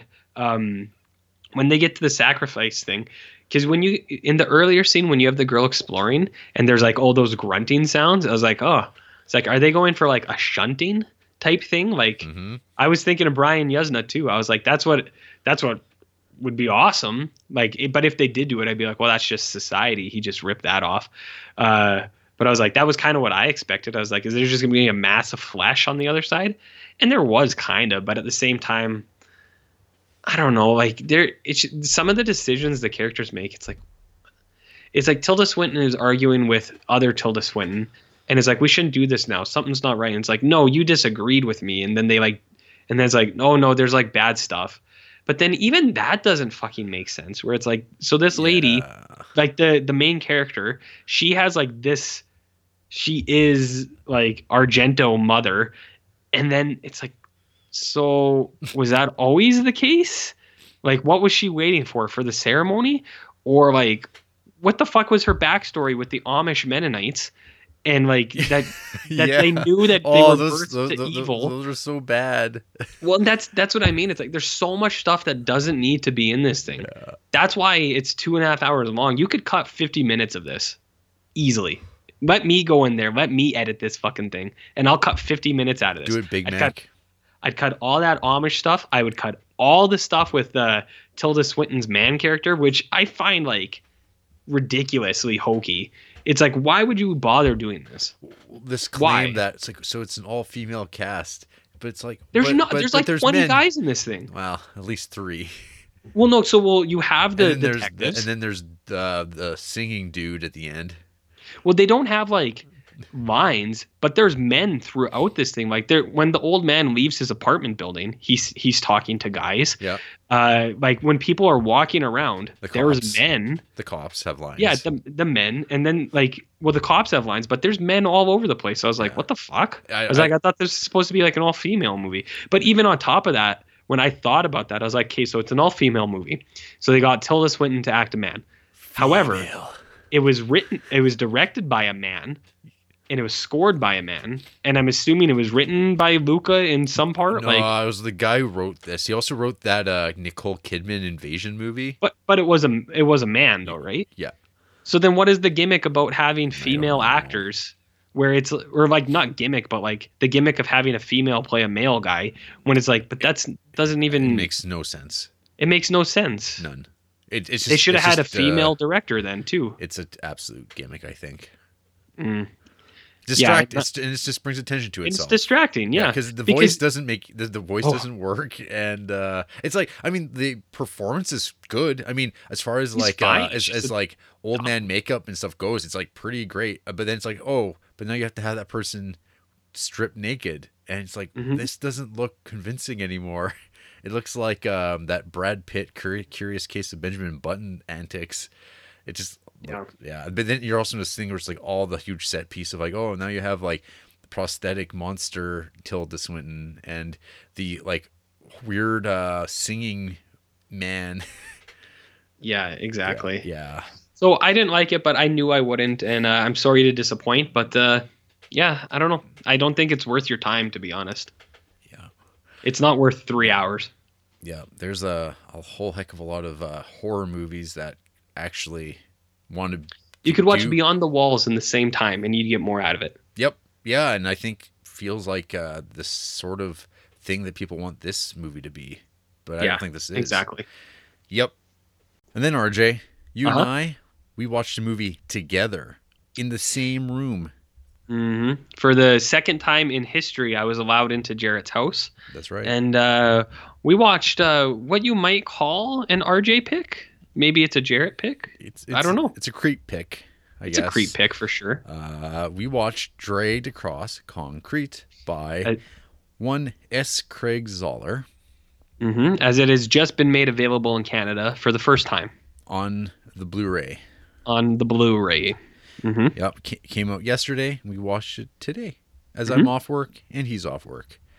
Um, this movie stars Mel Gibson, The Fallen Son, Vince Vaughn, the not Fallen Son. uh, a 50-year-old man playing a 40-year-old. Who Vince Vaughn? Yeah, Don't forget about Don Johnson. He's in this thing too. yeah, he's in it for a hot minute. Mhm. And uh, these two, they're cops. Uh, yes. Hard-boiled cops. Some yeah, yeah, say. uh, yeah. They're, they're definitely more hard boiled than cops on the edge, Mhm. and uh, they uh, they run afoul of the law because you know they're getting a little rough with a uh, an ethnic minority. Uh, It's not that they were rough, Jared. It's because the internet. That's what I mean. That they got caught on camera, and it's about Uh-huh. like, hey, Mel Gibson, don't be doing things on and get caught on camera or be recorded. Maybe. Yeah, so that's a point in this film. Mhm. So they're suspended without pay for like several weeks, and you know what? Being working class cops, you know, they just that that's stretching their paychecks, and they they can't do it. So Mel Gibson starts a scheming, and uh, gets hooked up by uh, Udo Kier, who works in the back room of an opulent office behind a mall storefront that sells expensive clothes. Um, and he gets put onto a, a I guess a, a job of a of a something or other. And he's like, "I'm we're, we're going you and me, Vince Vaughn. We're going to cash out. We're going to whatever these people are doing. They're they're no good. But uh, hey, we can do it with our downtime and rob them and get rich because." Working this square job, my wife's got MS. My daughter, she's being assaulted all the time by kids on the streets. My daughter was assaulted five times this week. Yeah, he says that at least twice in the movie, in, in those certain, no certain, un, no uncertain terms. Um, and yeah, that's sort of your A plot uh, as it gets going. There's like a, a B plot with this guy with his mom and younger brother. Yep, younger brother. Yeah, younger brother. Um, you know, he's a guy who's just like working whatever jobs he probably can get and probably doing some side hustles, some Some uh, some side hustles, some Oh. Mm-hmm. some some illegal things here and there. And he and he too is uh, kind of like looking to make a living, a better life for his family. And uh, eventually, these two stories converge. And um, yeah, this movie I feel is lesser Zahler. Oh, RJ's Oh, being did- distracted by a kitty. No, there was. Uh, I have my window open up here, and uh, Andrew just walked by. Anyways, so um, yeah, I agree. I think this is uh, lesser Zahler as well. Yeah. it is. So where I would put Yeah. like yeah, so Bone Tomahawk, the first half of that movie I always thought was fairly slow going, and then Mm-hmm. and uh, the second half really kicks in and turns into a unforgettable spectacle of Western horror. Yeah. And uh, Brawl uh, in Cell Block 99 is also the first half kind of a slow um, burn, but then it kind Mm-hmm. of gets into the ridiculousness of the premise. And it turns into Yep. essentially a Frank Miller prison comic, and it just keeps getting more and more absurd. Where you're like laughing out loud, and then it just turns into like a bloodbath, and uh, Mm-hmm. Yep. very memorable again. This movie, Dragged Across Concrete, it feels like a old script. Uh, Yeah, that has I been agree. that has been dusted off. The biggest offense this movie makes is the dialogue is atro- Yeah, it's- it's atrocious. It's, it's not good. yeah, it's really bad. It feels like The Wire fanfic in some ways. It's like somebody someone watched The Wire and went, Yeah. "Yeah, I can do that." I, I, want to do this so much. I'm gonna write my McNulty. And I'm gonna Mm-hmm. write, and uh, they're gonna have Uh-huh. like my Omar, but it's like all like not really understanding. Like it doesn't have like the mind of a David Simon working these things through. Even though this Mm-hmm. movie's two and a half hours long, um, Uh-huh. over two and a half hours long. It's just like it's fine, but Yeah, it's fine. but, um, but it's got uh, man, it's it's it's pretty disappointing. I think um, Mm-hmm. when you've got uh, the Fallen Sun and uh, Vince Vaughn, we have the potential of these Yeah. like two two men, um, these uh, controversial figures, I suppose, uh, for some. Where uh, Mel Gibson, for Mm-hmm. obvious reasons, Vince Vaughn, he he's kind of a Republican, so he must be a bad human being. And like now you have two of them, and they're playing like kind of racist cops, I guess. Like, Mm-hmm. um, and they're they're saying things, t- talking about the media and kids these days.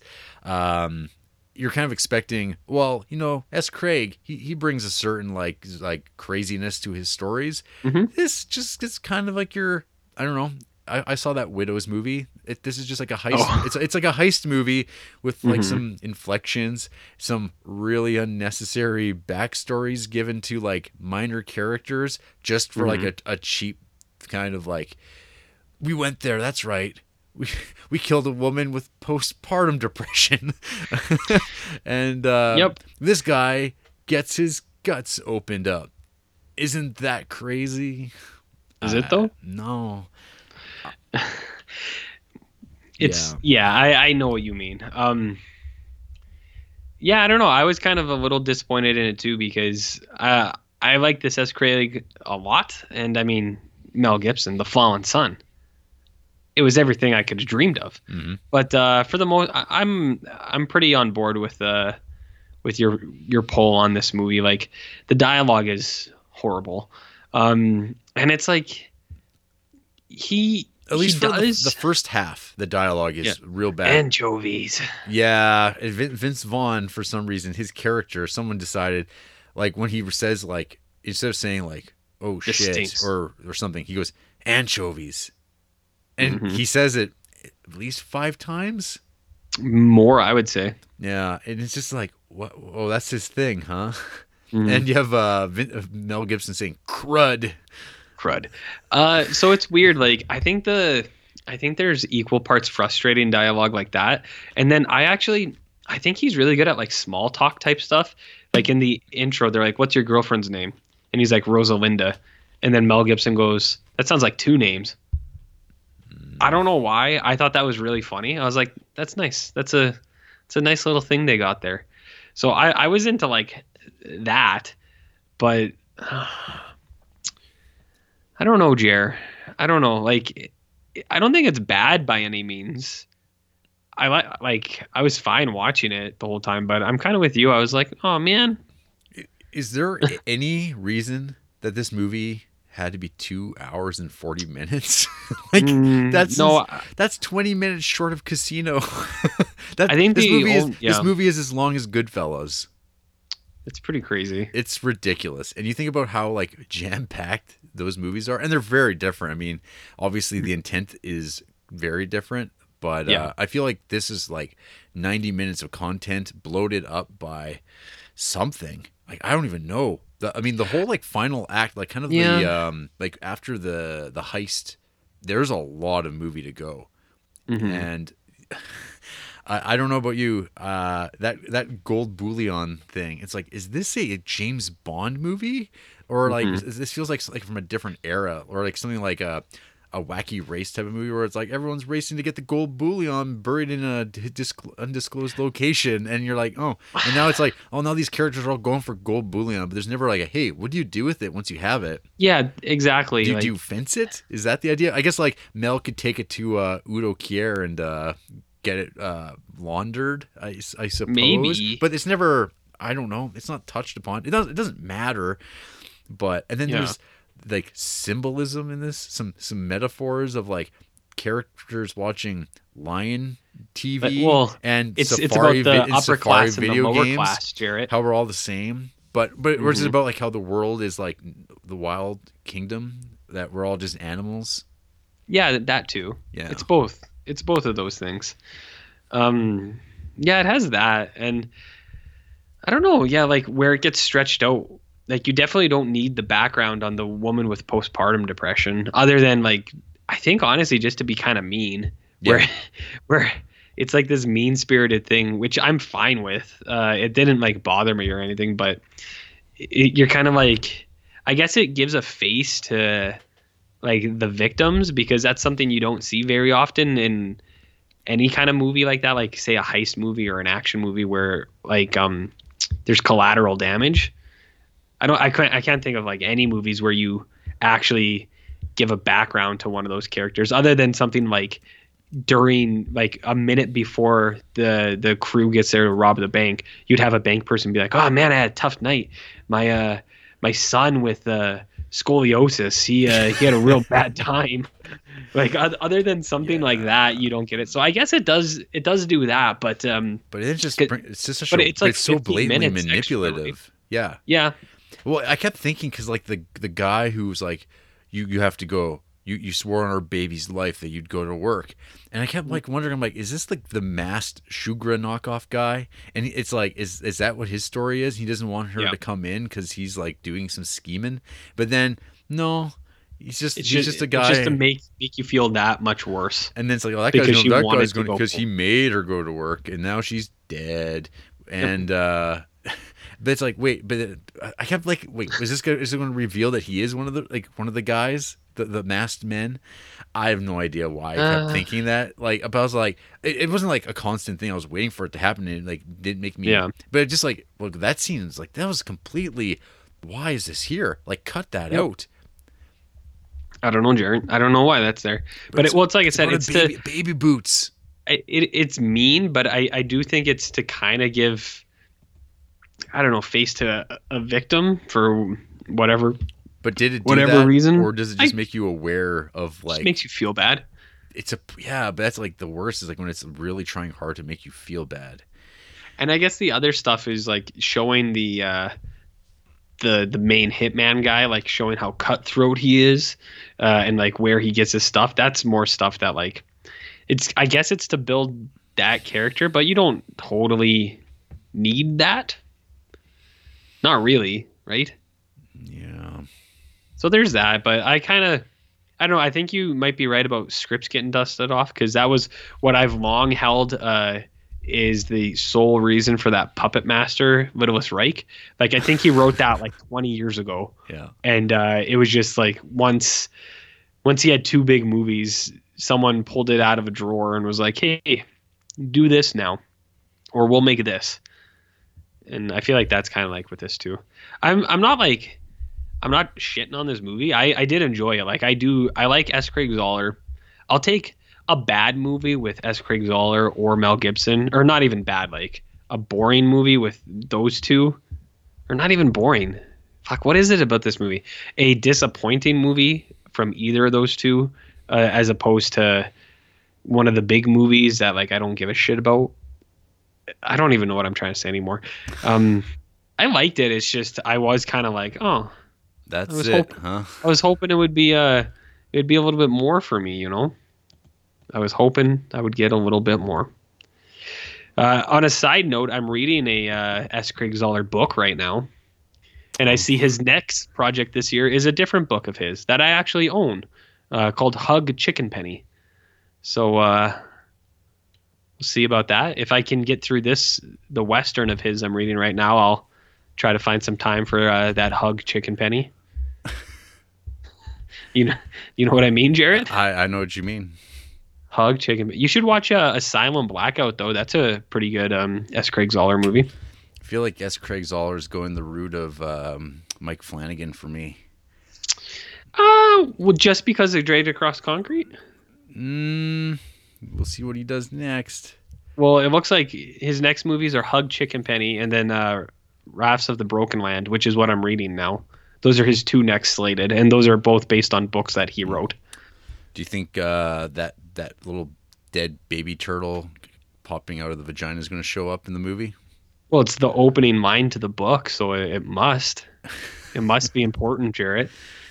Yeah, I'm not. I'm not sure what I think about his writing yet. I'm only like 50 pages in, but uh, there's like I see the story elements of his writing. It's like, yeah, he's he's like he's got a cinematic mind where he it comes out in his writing. Like, uh, I can see that when he was writing it, I think he was probably thinking of it as a movie more than a book. But then there's also stuff where I was like, I don't know, I don't think people talk like this. And you get that in Dragged Across Concrete a little bit too. You're like, eh. You're like, some of this is really natural, but some of this is not how people Shit. talk. It's shitty. Anchovies. Ugh. Anchovies. I uh, yeah, that dialogue kind of tough to get past. Kind of. Yeah. Kind of. So uh, there you go, hey? And there you go. Uh, you got any news? Mm, not really, dude. Hype for Sonic? Oh, I, I don't care. I don't care. I it's like I don't know what they're doing. It would have been nice if I don't know if I like good movies. If they would have made a good movie, that would have been cool. But uh, it just looks like something else that is gonna get shit on by everyone in the world until it comes out. And then they'll go And- see it. and then they'll go see it. To, to ironically shit on it. To be able to shit on it more, and then after that, you know what? It'll it'll be forgotten. Yep. And then, And then people will be like, they made a Sonic movie? Yeah. So it'll it'll be the butt of the joke for a while until Yep. it comes out, and then uh, and then once it's done, it's it'll be gone, Yep. Outstanding. just like our podcast. Just like this podcast. And our Yep. conversation about everything we've talked about up until this point. Pretty well. Yeah. After the break, Hmm. we're going to kill a bunch of people. Well, we still got to do that, hey? Still got to do that. And we have to talk about Man Bites Dog. uh, woo! Anchovies. Anchovies. Some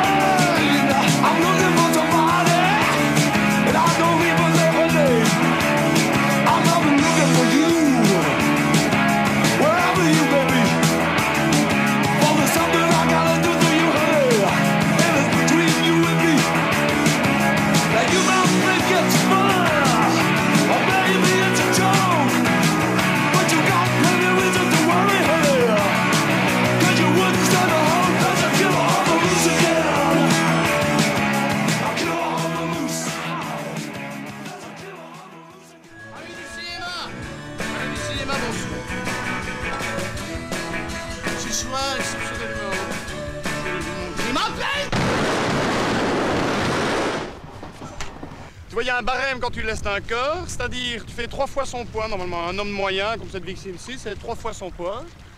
Mais sinon, par exemple, ça change. Hein, tu vois, pour les enfants ou pour les nains, ça change. Pour un enfant, c'est... il est plus léger, un enfant. Hein. C'est deux fois son poids. C'est quatre fois son poids. Comment? Non, non, parfois, par exemple, pour les nains, c'est une fois son poids. C'est beaucoup plus lourd. Hein. Les os sont beaucoup plus lourds chez un nain, donc c'est une fois le poids. Une vieille dame, par exemple, ou un vieil homme, cinq fois le poids. Les os sont poreux déjà. hein. L'amour, laisse comme une traînée de soufre derrière lui, comme une odeur qui traîne, et que malgré tout, dès que tu rencontres quelqu'un, tu sens, un peu comme quand tu vas pisser et que tu sens tes doigts. Bah, zoom sur ta machine.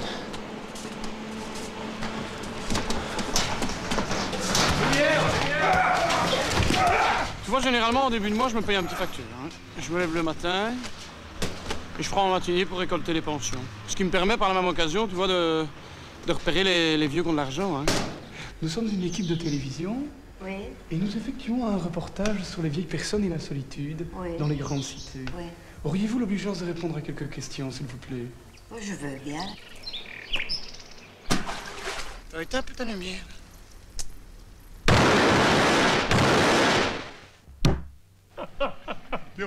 Coupe ça, imbécile And we're back. This is the Criterion Creeps podcast, and tonight we're talking about Man Bites Dog from 1992, directed by Remy Belvaux, Andre Bonzel, and Benoit Poelvoorde. The tagline for this film, RJ, Mm-hmm. a killer comedy. Is that what it's uh, classified as? Yeah, guess. Is this a comedy? It's a dark comedy, RJ. It's one Oh, of I see. You see, okay. The synopsis here from Letterboxd. Mhm. The activities of rampaging, indiscriminate serial killer Ben are recorded by a willingly complicit documentary team who eventually become his accomplices and active participants. Ben mm-hmm. provides casual commentary on the nature of his work and arbitrary musings on topics of interest to him, such as music or the condition of low income housing, and even goes so far as to introduce the documentary crew to his family. But their reckless indulgences, indulgences soon get the better of them. Do they? So, RJ, for me, Yeah. this is the second time I've watched this film. Uh, it's it has been like 15 years since I watched. Uh, my friend Mike, uh, sometimes listener of the show, he uh, bought this. and I do believe I watched it with him. Mhm. Uh, we were doing some sort of mockumentary film of our own. You might have heard Oh, about. And we were Cringy. do- doing doing a little bit of uh, research, and uh, this Mhm. movie, you know, it's Criterion. It's Oh it's, it's- God, it's just- I'm done with this show. let's let's see what we. You, you've outed yourself as one of one of those well, okay. horrible. So, while watching this movie, the this time, Yeah. I I discovered I remembered most most everything in this. Um, just you know, montages of people being shot, the whole thing with like the other film crew, the whole like this message of like the complicity, complicitness of like the filmmaker and us, the viewer, the audience in watching uh, Ben's actions, Benoit. Um, and I also vividly recall my friend Mike saying aloud how ugly he finds Ben. Like literally, Yeah. physically ugly, yeah, you see, what an ugly man I, I Mm. recall. But be- not in his soul. I don't know about that part, but just Okay. just ugly. Um, Yeah, and you know, RJ, since this movie has come out, the mockumentary format has come a, a long way and has kind of been done Mm. done to death, arguably. Sure. Um, once like TV really starts doing this stuff, I mean, all the way back to like the British Office, up through uh, the the American Office and Parks and Rec, that whole format is very recognizable. Um, on this very podcast we did, uh, this is Spinal Tap, which is like one of those early Fishing examples of, and well, Fishing with John is life. Yeah. Yeah, it's As- real, it's realer than real. That's the that's the most accurate Yeah. thing that we have. Yeah, Willem Dafoe uh, and uh, John Lurie did die on the ice. Yeah. yeah. Yeah. Um, on the flip side, you know how much I loved Behind the Mask. Uh, the, was it the Leslie Vernon story? Oh fuck. why why why did you bring that up? Oh, no reason. Just Okay. because it's kind of the same idea. It's a, it's a, guess, it's a mockumentary following a killer, uh, Mm-hmm. a fictional killer. Uh, and that when that Behind the Mask, it's a slasher. In this, it's a serial killer. Hmm, What's the difference? Um. Well, there's no like costume. There's no like mask, and Maybe uh, he is the mask. Maybe it's the mask of sanity. Sure. Maybe. Um. So RJ, I'm just gonna Yeah? I'm gonna put it out there. I don't Uh-huh. like this movie. Good. I don't like this Good. movie much at all. Tell me why. Um. It isn't that it's like badly made or anything, Mm-hmm. but holy shit, I was checking the runtime constantly while watching this. Uh, Yeah. It is a mere hour and a half, and I thought it was just endless. Um, it's, it's the worst kind of vibe to have while watching a movie where you're just not, you're just checked out. And Yeah. I should be more into this. I feel like I feel like this is kind of like a movie that should be for me. And Yeah, I, I'm actually kind of surprised that you didn't like it. I yeah, I, I never liked it that much the first time I watched it. I Mhm. I saw what it was going for, but I didn't think it worked. It Mhm. reminds me of the '90s, RJ, in all Mm. the worst ways. When like serial killers were like all the craze, people were like really into serial killers. Mm-hmm. Um, the black and white look of this reminds me of Kevin Smith's Clerks and Uh-huh. like other like low budget kind of filmmaking that was going on. Mhm. Um, and then what else? The way that people talk about this movie and like how disturbing it is. I, I don't know. Is Am- it? Am, am I a monster? Am I a yeah, I, well, I would say I would say when it gets to the gang rape scene, Yeah, that uh, scene- th- yeah, that, that- that's pretty. that's- any, anything else I was fine with, yes. but that scene, that scene, I was kind of like, whoa, Yeah. yeah, it's pretty. Uh. Yeah, that that seems kind of like whoa, hey now. Um, yeah, because even like the bit where like you know the little kid is being smothered to death in his own bed. Yeah, that's um, not- that's like that, that's like oh I could see somebody finding that objectionable, but yeah, uh, yeah the, the the the gang rape scene is uh pretty like ugh because Mhm. because it continues on. You know, it really lays out what's going on. There's no uh, artfulness up to it. It is like, Mm. oh hey, this is what this would look like, and everybody's everybody's down with it, except for the victims. Um, so like I don't know, I'm, I'm not sure many movies have a scene like that in the things that we've watched. Salo, I guess, would kind of uh, get into that territory. Um, a touch, uh, Night Porter, I think, but it's also these are all those movies are also like artful in their depictions of these things. Rushmore has one of those. Oh yeah, right, Wes Anderson. I all forgot about him. He's big. Yeah, into, he- he's big into that. Yeah, yeah, he is. Yeah. Um, the one thing that I was when watching this, I kind of found just like why even bother? Like, like it really mm-hmm. starts piling on despicable character traits onto mm-hmm. Ben, where it's like, mm-hmm. hey, not only does he kill men, women, the elderly, and children, but he's also a racist and he's xenophobic and a rapist. And it's just like Well, they just, go hand in hand, Jared. yeah. And it's like, yeah, sure. But it's just like, hey, in case you thought he was remotely kind of charming, Mhm. but, but now he definitely isn't. You're just like, oh, because Yeah, but serial killers are charming though. That's part of the gig. right, yeah. But it's Like- just like it's just this extra thing where you're like, okay, this is a, Mm-hmm. another another spin on the character.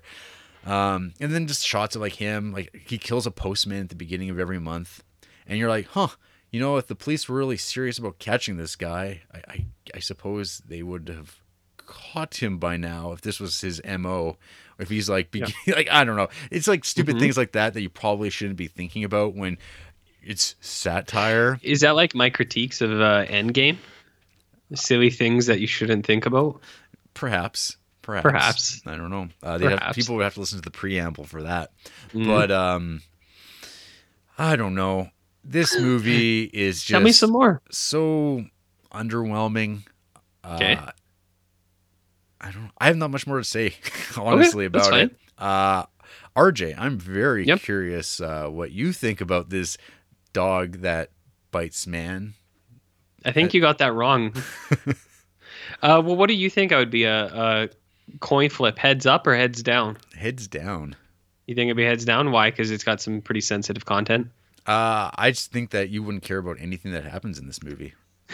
Uh, I think you're you're more or less right. Um, I think you actually dislike it more than me, but uh, I'm mostly just apathetic. Kind of, I guess, kind of exactly what you said. I don't really care. Um, I didn't like. There wasn't anything that I really actively disliked where I was like, oh, I don't like that. Other than maybe the gang rape rape scene because I was like, oh, I was like, why is this in here? I was like, I guess to show that like the cameramen are being swept into the magic of being like The bad guy. But uh, I was like, I don't know if this fits his bill even. Um, so like that that that whole breakdown there, I was kind of like, I don't really like this, but I don't think anyone would have expected me to like that. Not even you.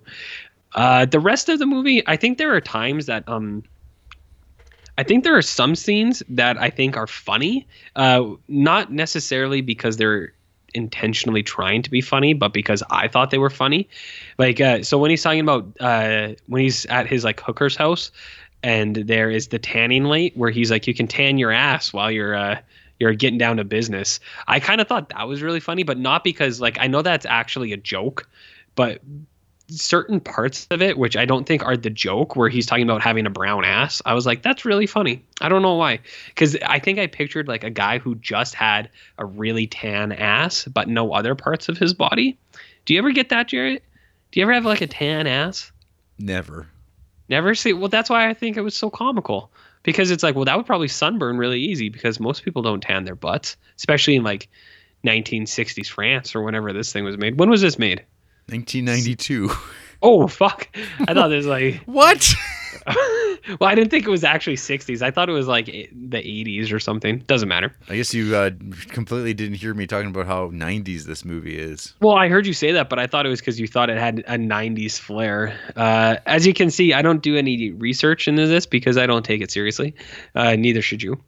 Um, no, I don't know. Like there were certain parts that I liked. I thought were like I I I think some of the things that they try to do, I think they do well.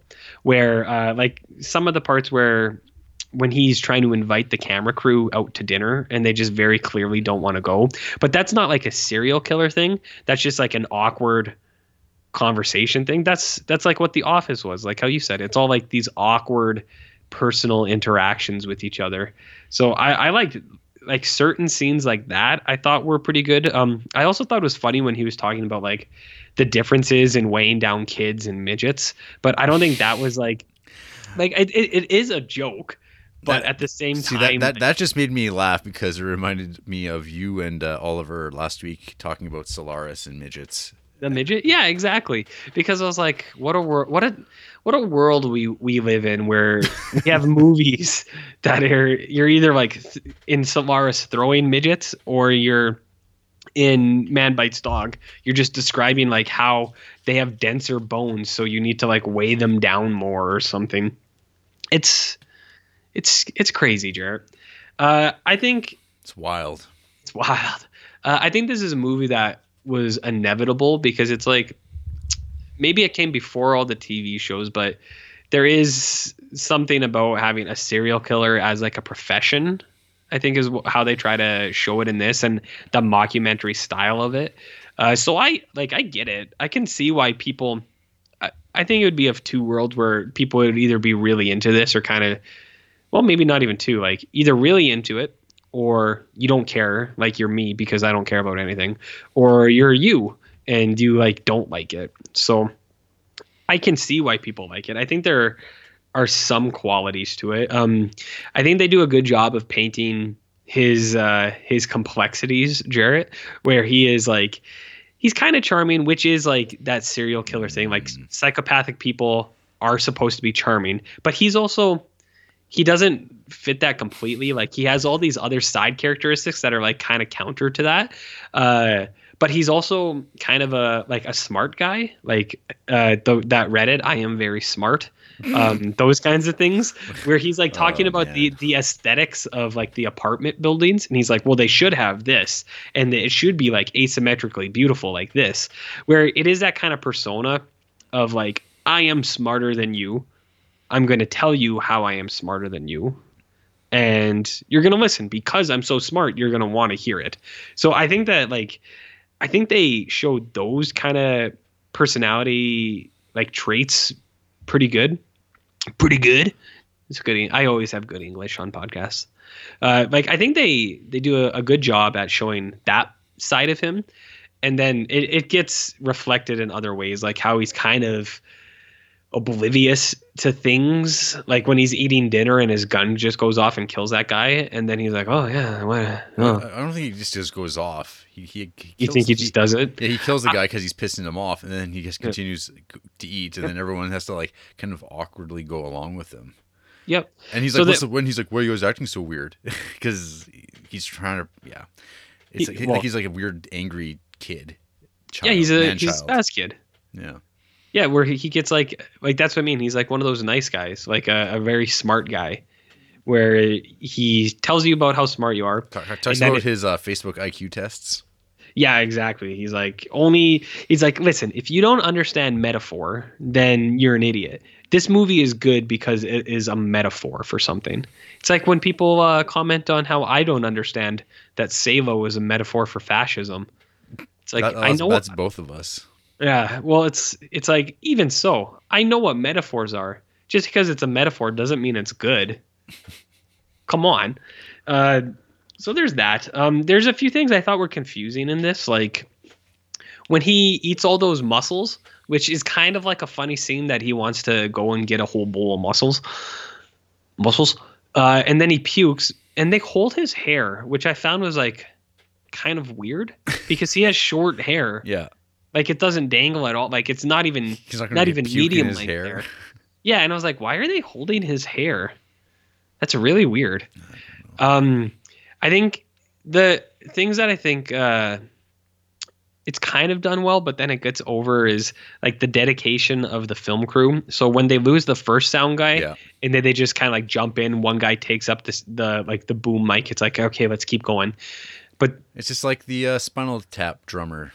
Yeah, kind of mm. like that. But then it's like I said, they kind of get like swept up into it and they go along with like they start killing people of their own. And I was like, all right, so like what is this a common like commentary of like documentary filmmakers being taken over by the material that they're covering? Allegedly, Is that allegedly is that what is that what it is here? Like does that happen often? no? Or is it or like is it because Cannibal Holocaust? or is it because like documentarians like sometimes choose choose to film their documentaries on things that they're actually passionate about so they're already invested in in it beforehand you know what? It, you know like i know that's not the case for everyone But you know, but- you know who, you know what it asks, RJ? Hmm. Who are the real monsters? who are the real monsters well ben's not a great guy uh like when he as you pointed out that he was racist he was talking about the well-hung black guys Yeah. but then he was also like oh i'm not going to touch that jungle beast he's got aids or whatever he Oh, calls it oh, it's, it's not it's so Beast, it's, so ridiculous. it's like something the, crazy like like that it's such a ridiculous strain of just like racial shit. Like, and you're just like, wow, they're really uh, just piling it on. it's like to like What it- also takes remember- like one. Also would take us like one line to make make that thing, but then they're like, oh no, he's going to like say everything, and that's I guess funny because he's so racist, but it's very like, oh, He's like, I'm not gonna touch that black mama. Uh, like talking about a oh, black guy. Hey, let's take a look at his penis now. And he's like, oh my god. yeah, He's like, Remy, you take care of him because I don't want to get AIDS. yeah. And uh, the subtitles has hilarious. AIDS, like full, just full capitalized. Like I know it's an abbreviation, but like it's like full on there. It's like AIDS, and you're watching it. You're like, oh shit, does this guy have AIDS? I don't know. No, Maybe he does. Um, I one of my notes I wrote down farts, and I don't really remember why. Do they talk about farts in this movie? Uh, probably. Did you find it? What? Well, I was gonna say like uh, there's like we, I guess like kind of a little references to movies. Like the very opening scene, it's like they're in the train cart and they're following this woman walking along, like it's a regular old movie. And then uh, Ben bursts out of one of the cabins and just starts strangling her, strangling her, which reminded me a lot of Martin, actually. Yeah, me too. Actually, And I was like, oh, that's like, so I, I didn't remember that cold open. And then you're just like, oh, the film crew is just standing there filming him strangle this woman to death. And at which point you're like, okay, so the film crew is definitely already at this point complicit in Yeah. this. And there's like sort of like this like vague kind of backstory that like, oh, they're running out of money to finish the film, to buy film to make the film. And that's about what you're Yeah. kind of given to go with. And so like that starts motivating Ben to like find money by killing old people because apparently old people are rich and keep all their money in their house. well, he Um, shows you that they're rich yes, and that they keep money yeah. in their house. Yeah, and he shows how he's very experimental and avant-garde and how he uh, kills people. hmm He doesn't limit himself to just shooting them. Um, but then yeah, those are the ones that immediately pop into mind. And then I guess like the end of the movie reminds me of like just like found footage films nowadays. Uh, particularly and Mhm. also like Blair Witch Project probably got the final shot of like the cameraman going down and filming people's bodies kind of strewn along in black and white, but without maybe the bodies. But yeah, it's like every found fit footage film kind of draws from this idea of like what happens when the camera stops rolling. But then you're like, wait, who edited all this footage together and released it? Oh yeah, I guess. Yeah, I kind of got like, I found uh, near the end too. I was, I was like, I think it's kind of falling apart the structure of this because, but the whole thing is based on that he's a, it's a serial killer his profession, and he's be follow, being followed by these documentarians, and then they they get into it also. But then there's this weird the weird scene where the guy gets away and then he gets busted. And you're like, is that all that it took? yeah, one Because postman he's- fail Because he- he's so also openly his- killing but he's also losing his groove. And he's like, oh Yeah. man, like you guys, you should have stopped him. You're supposed to step in and like do something Yeah. about it. But he's also because he's got the neck brace on. He's starting to like Mhm. he's starting to lose it and like lose yeah lose his uh focus in like not, Okay. and that that's sort of the the artificial. See, well, that makes a little bit Yeah. more sense. But so, who? What do you take from the the end where it's like the uh, the revenging serial killer? Like, who is that? Just supposed to be kind of like how there was a rival serial killer who had his own doc, or not even a rival, but a different serial killer who Yeah. had his own documentary Yes. group. It's same idea. Yeah. So in your hit movie Capes, was there rival film crews of the uh, the superheroes? maybe. Wow. hmm Wow. Well, so when are we going to get a? Where would you rate that between anywhere from man bites dog to salesman to Henry V? Where would you rate Capes? Oh man, uh, I'd have to get back to you on that one. I Okay, just, that's fine. just mentioning Henry. Uh, Oh. I was also thinking about Henry, Portrait of a Serial Killer, which is one of my all-time favorite movies, uh, or Maniac, Yeah. which is like that's like more my speed, I guess, as far as uh, the depiction of like unsavory killers and like how I mentally Yeah. imagine them. Ben is just like annoying and like not that doesn't reflect anything to me. Like you were kind of mentioning Well- the Bundy stuff, and I'm like, I don't know. Like, he doesn't. I talked about Bundy.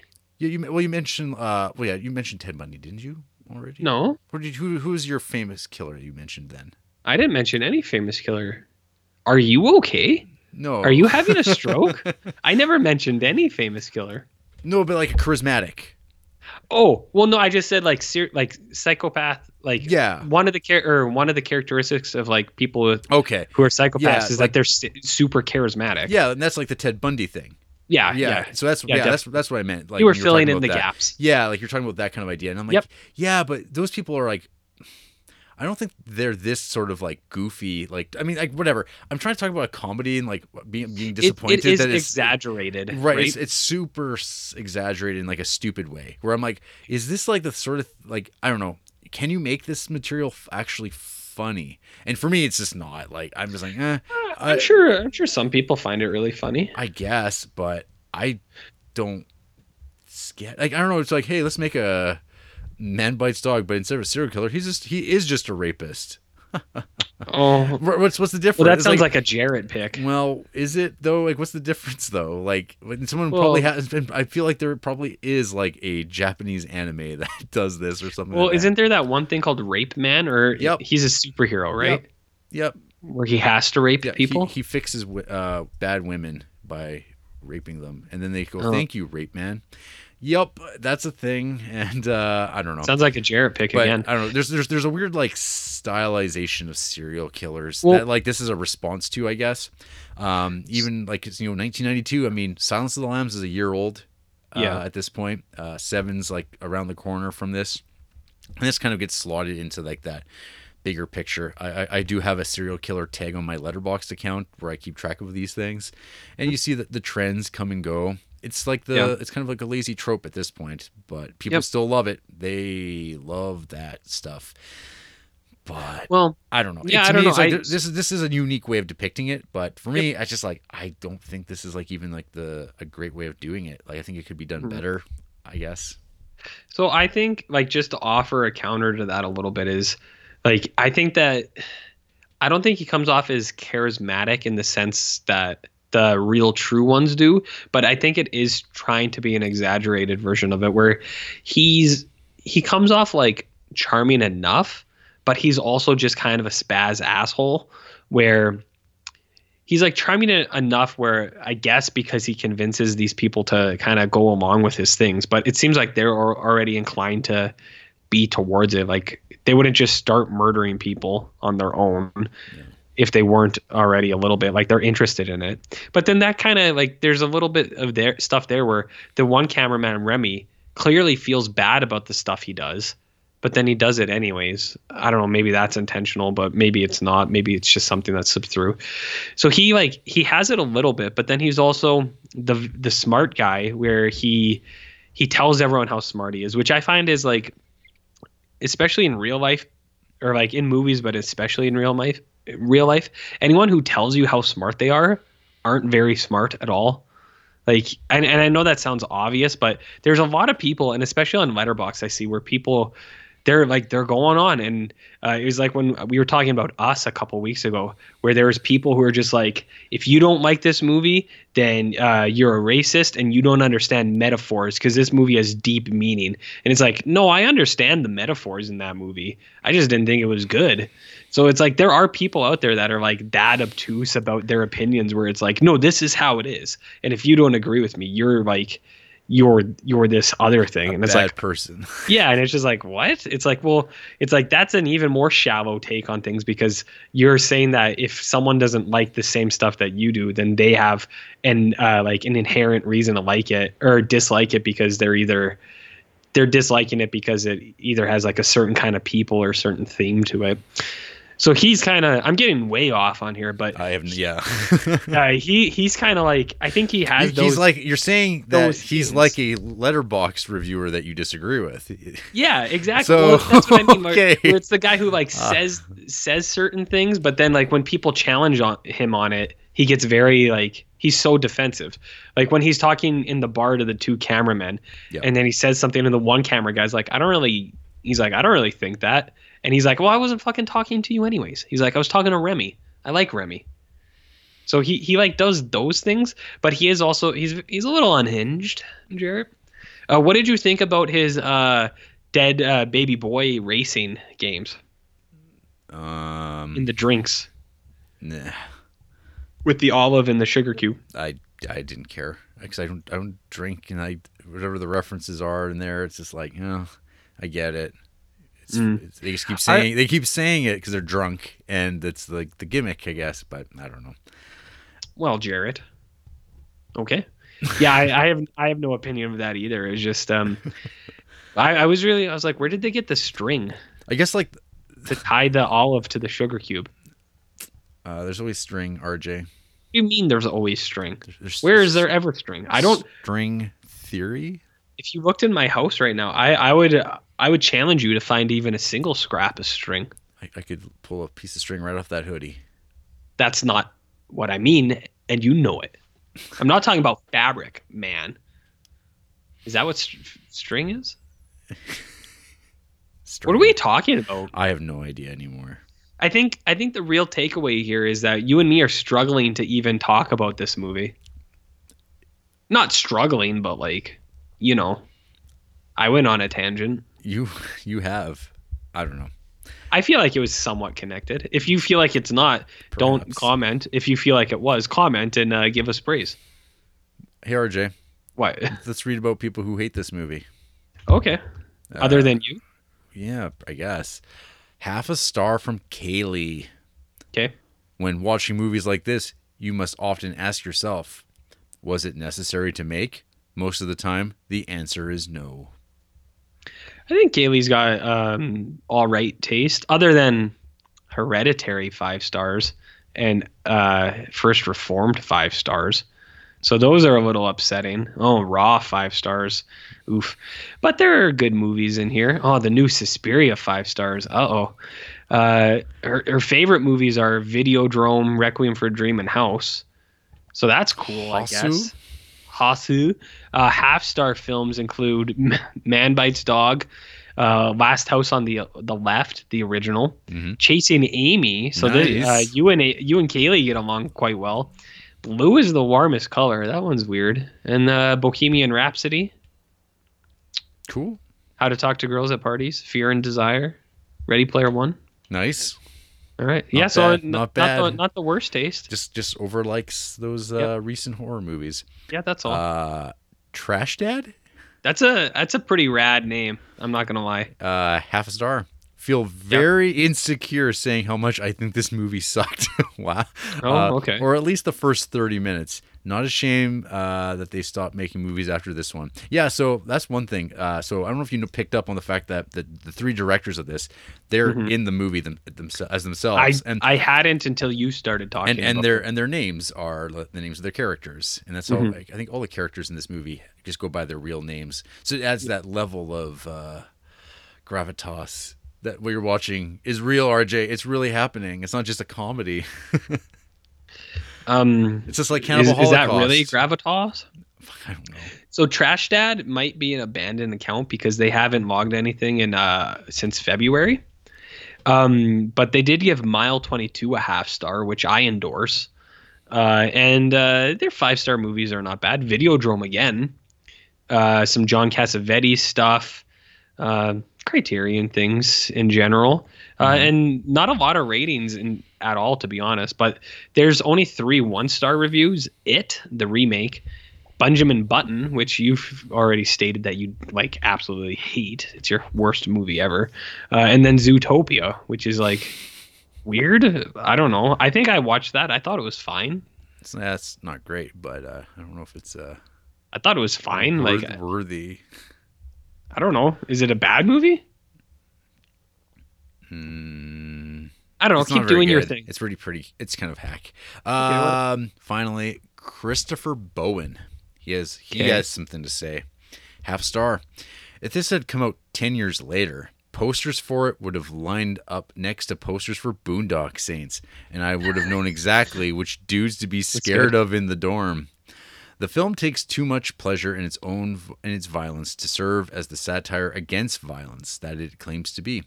But oh, is that glorification of violence the real engine of the satire? Is that the point? Well, no, not exactly. It would have it would have to be more exaggerated and artful, without the distance of the film within a film conceit for that to be convincing. Does the satire come from topping moralist expectations with sheer nihilism? Well, No, because everyone Mm-hmm. gets what he deserves at the end, and the protagonist has a code that doesn't even make sense. Is the single minded Hmm. nature of the violence supposed to mirror the opaque, driven mind of the protagonist? Well, no, not exactly, because he does have different motivations and things he's trying to prove. Does the satire come from the glibness? No, not humor, never humor, with uh, which everyone treats murder? At first, although it takes on gravity as the peripheral characters get more involved, is it much more likely that the film is ambiguous because it has nothing to say and the filmmakers just thought it would be funny to rape and kill people?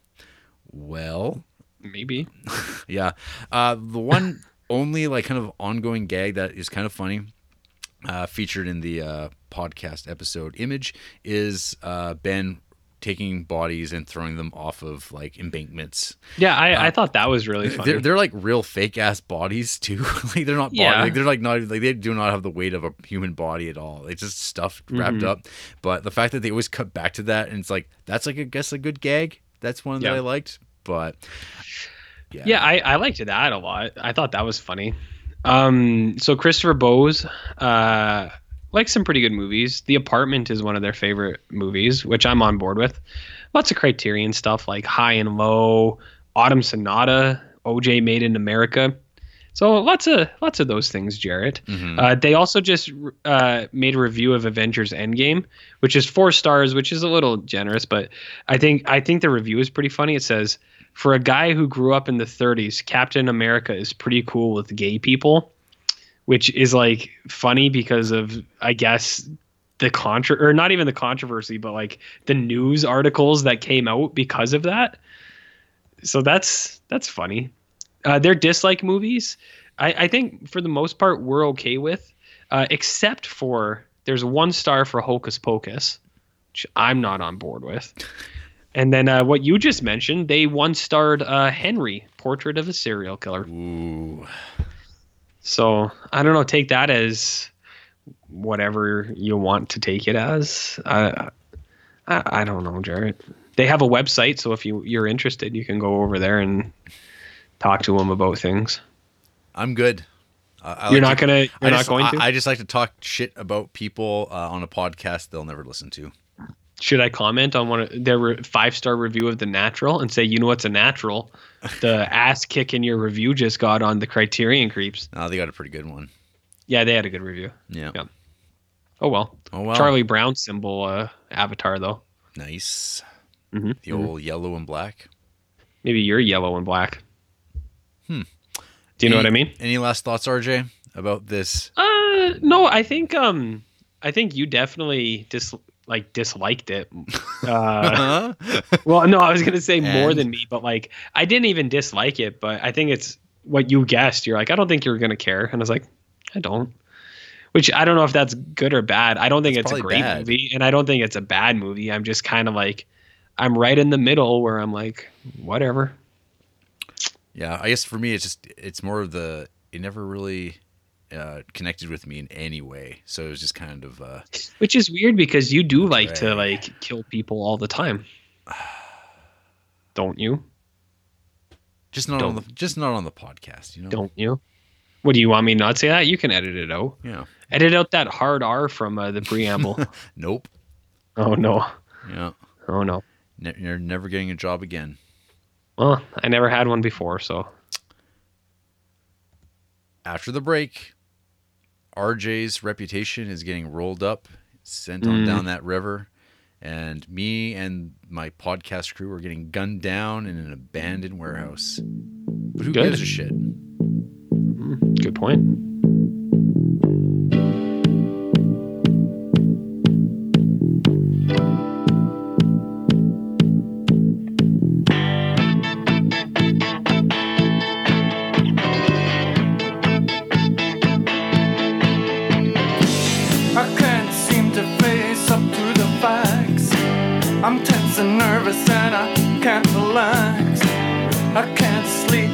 My bed's on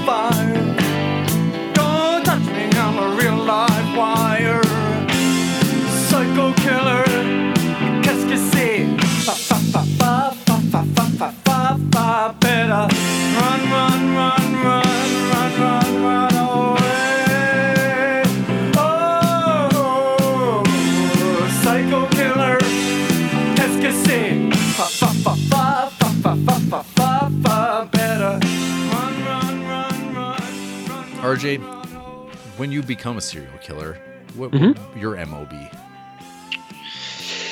I will have an elaborate game of cat and mouse where they need to find all the toilets that are plugged and then bring me Burger King or they'll die.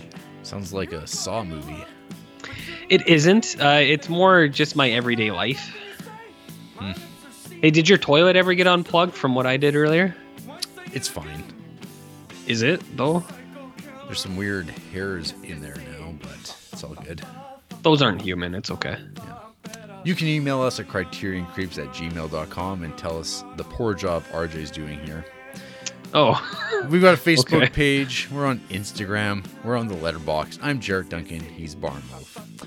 We've got a YouTube page. We've got a Patreon. We're on Sure do. SoundCloud, Stitcher, iTunes, Google Play. Tumblr. I think we might have a Tumblr.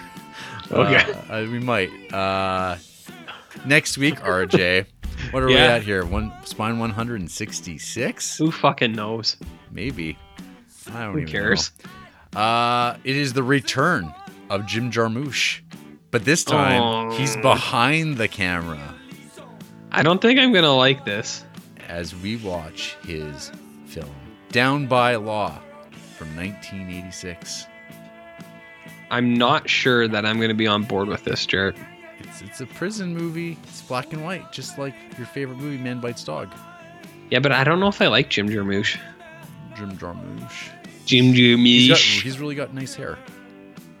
Yeah, but I mean, if we're grading people on hair, David Lynch is gonna be the top of that, Yeah. top of that totem pole for Mhm. always. Oh, for always. But, So what do we, what are we even getting at here? I don't know. It's got Tom Waits, right? That's not bad. Oh, that's cool. Clawhammer himself. Yeah. Clawhammer. You, you, do you know that song? No. Do you know about Clawhammer, dude? No. I'm gonna go feed my cat. All right. Well, I'll see you later, I guess. Bye, guys. He's out home dog.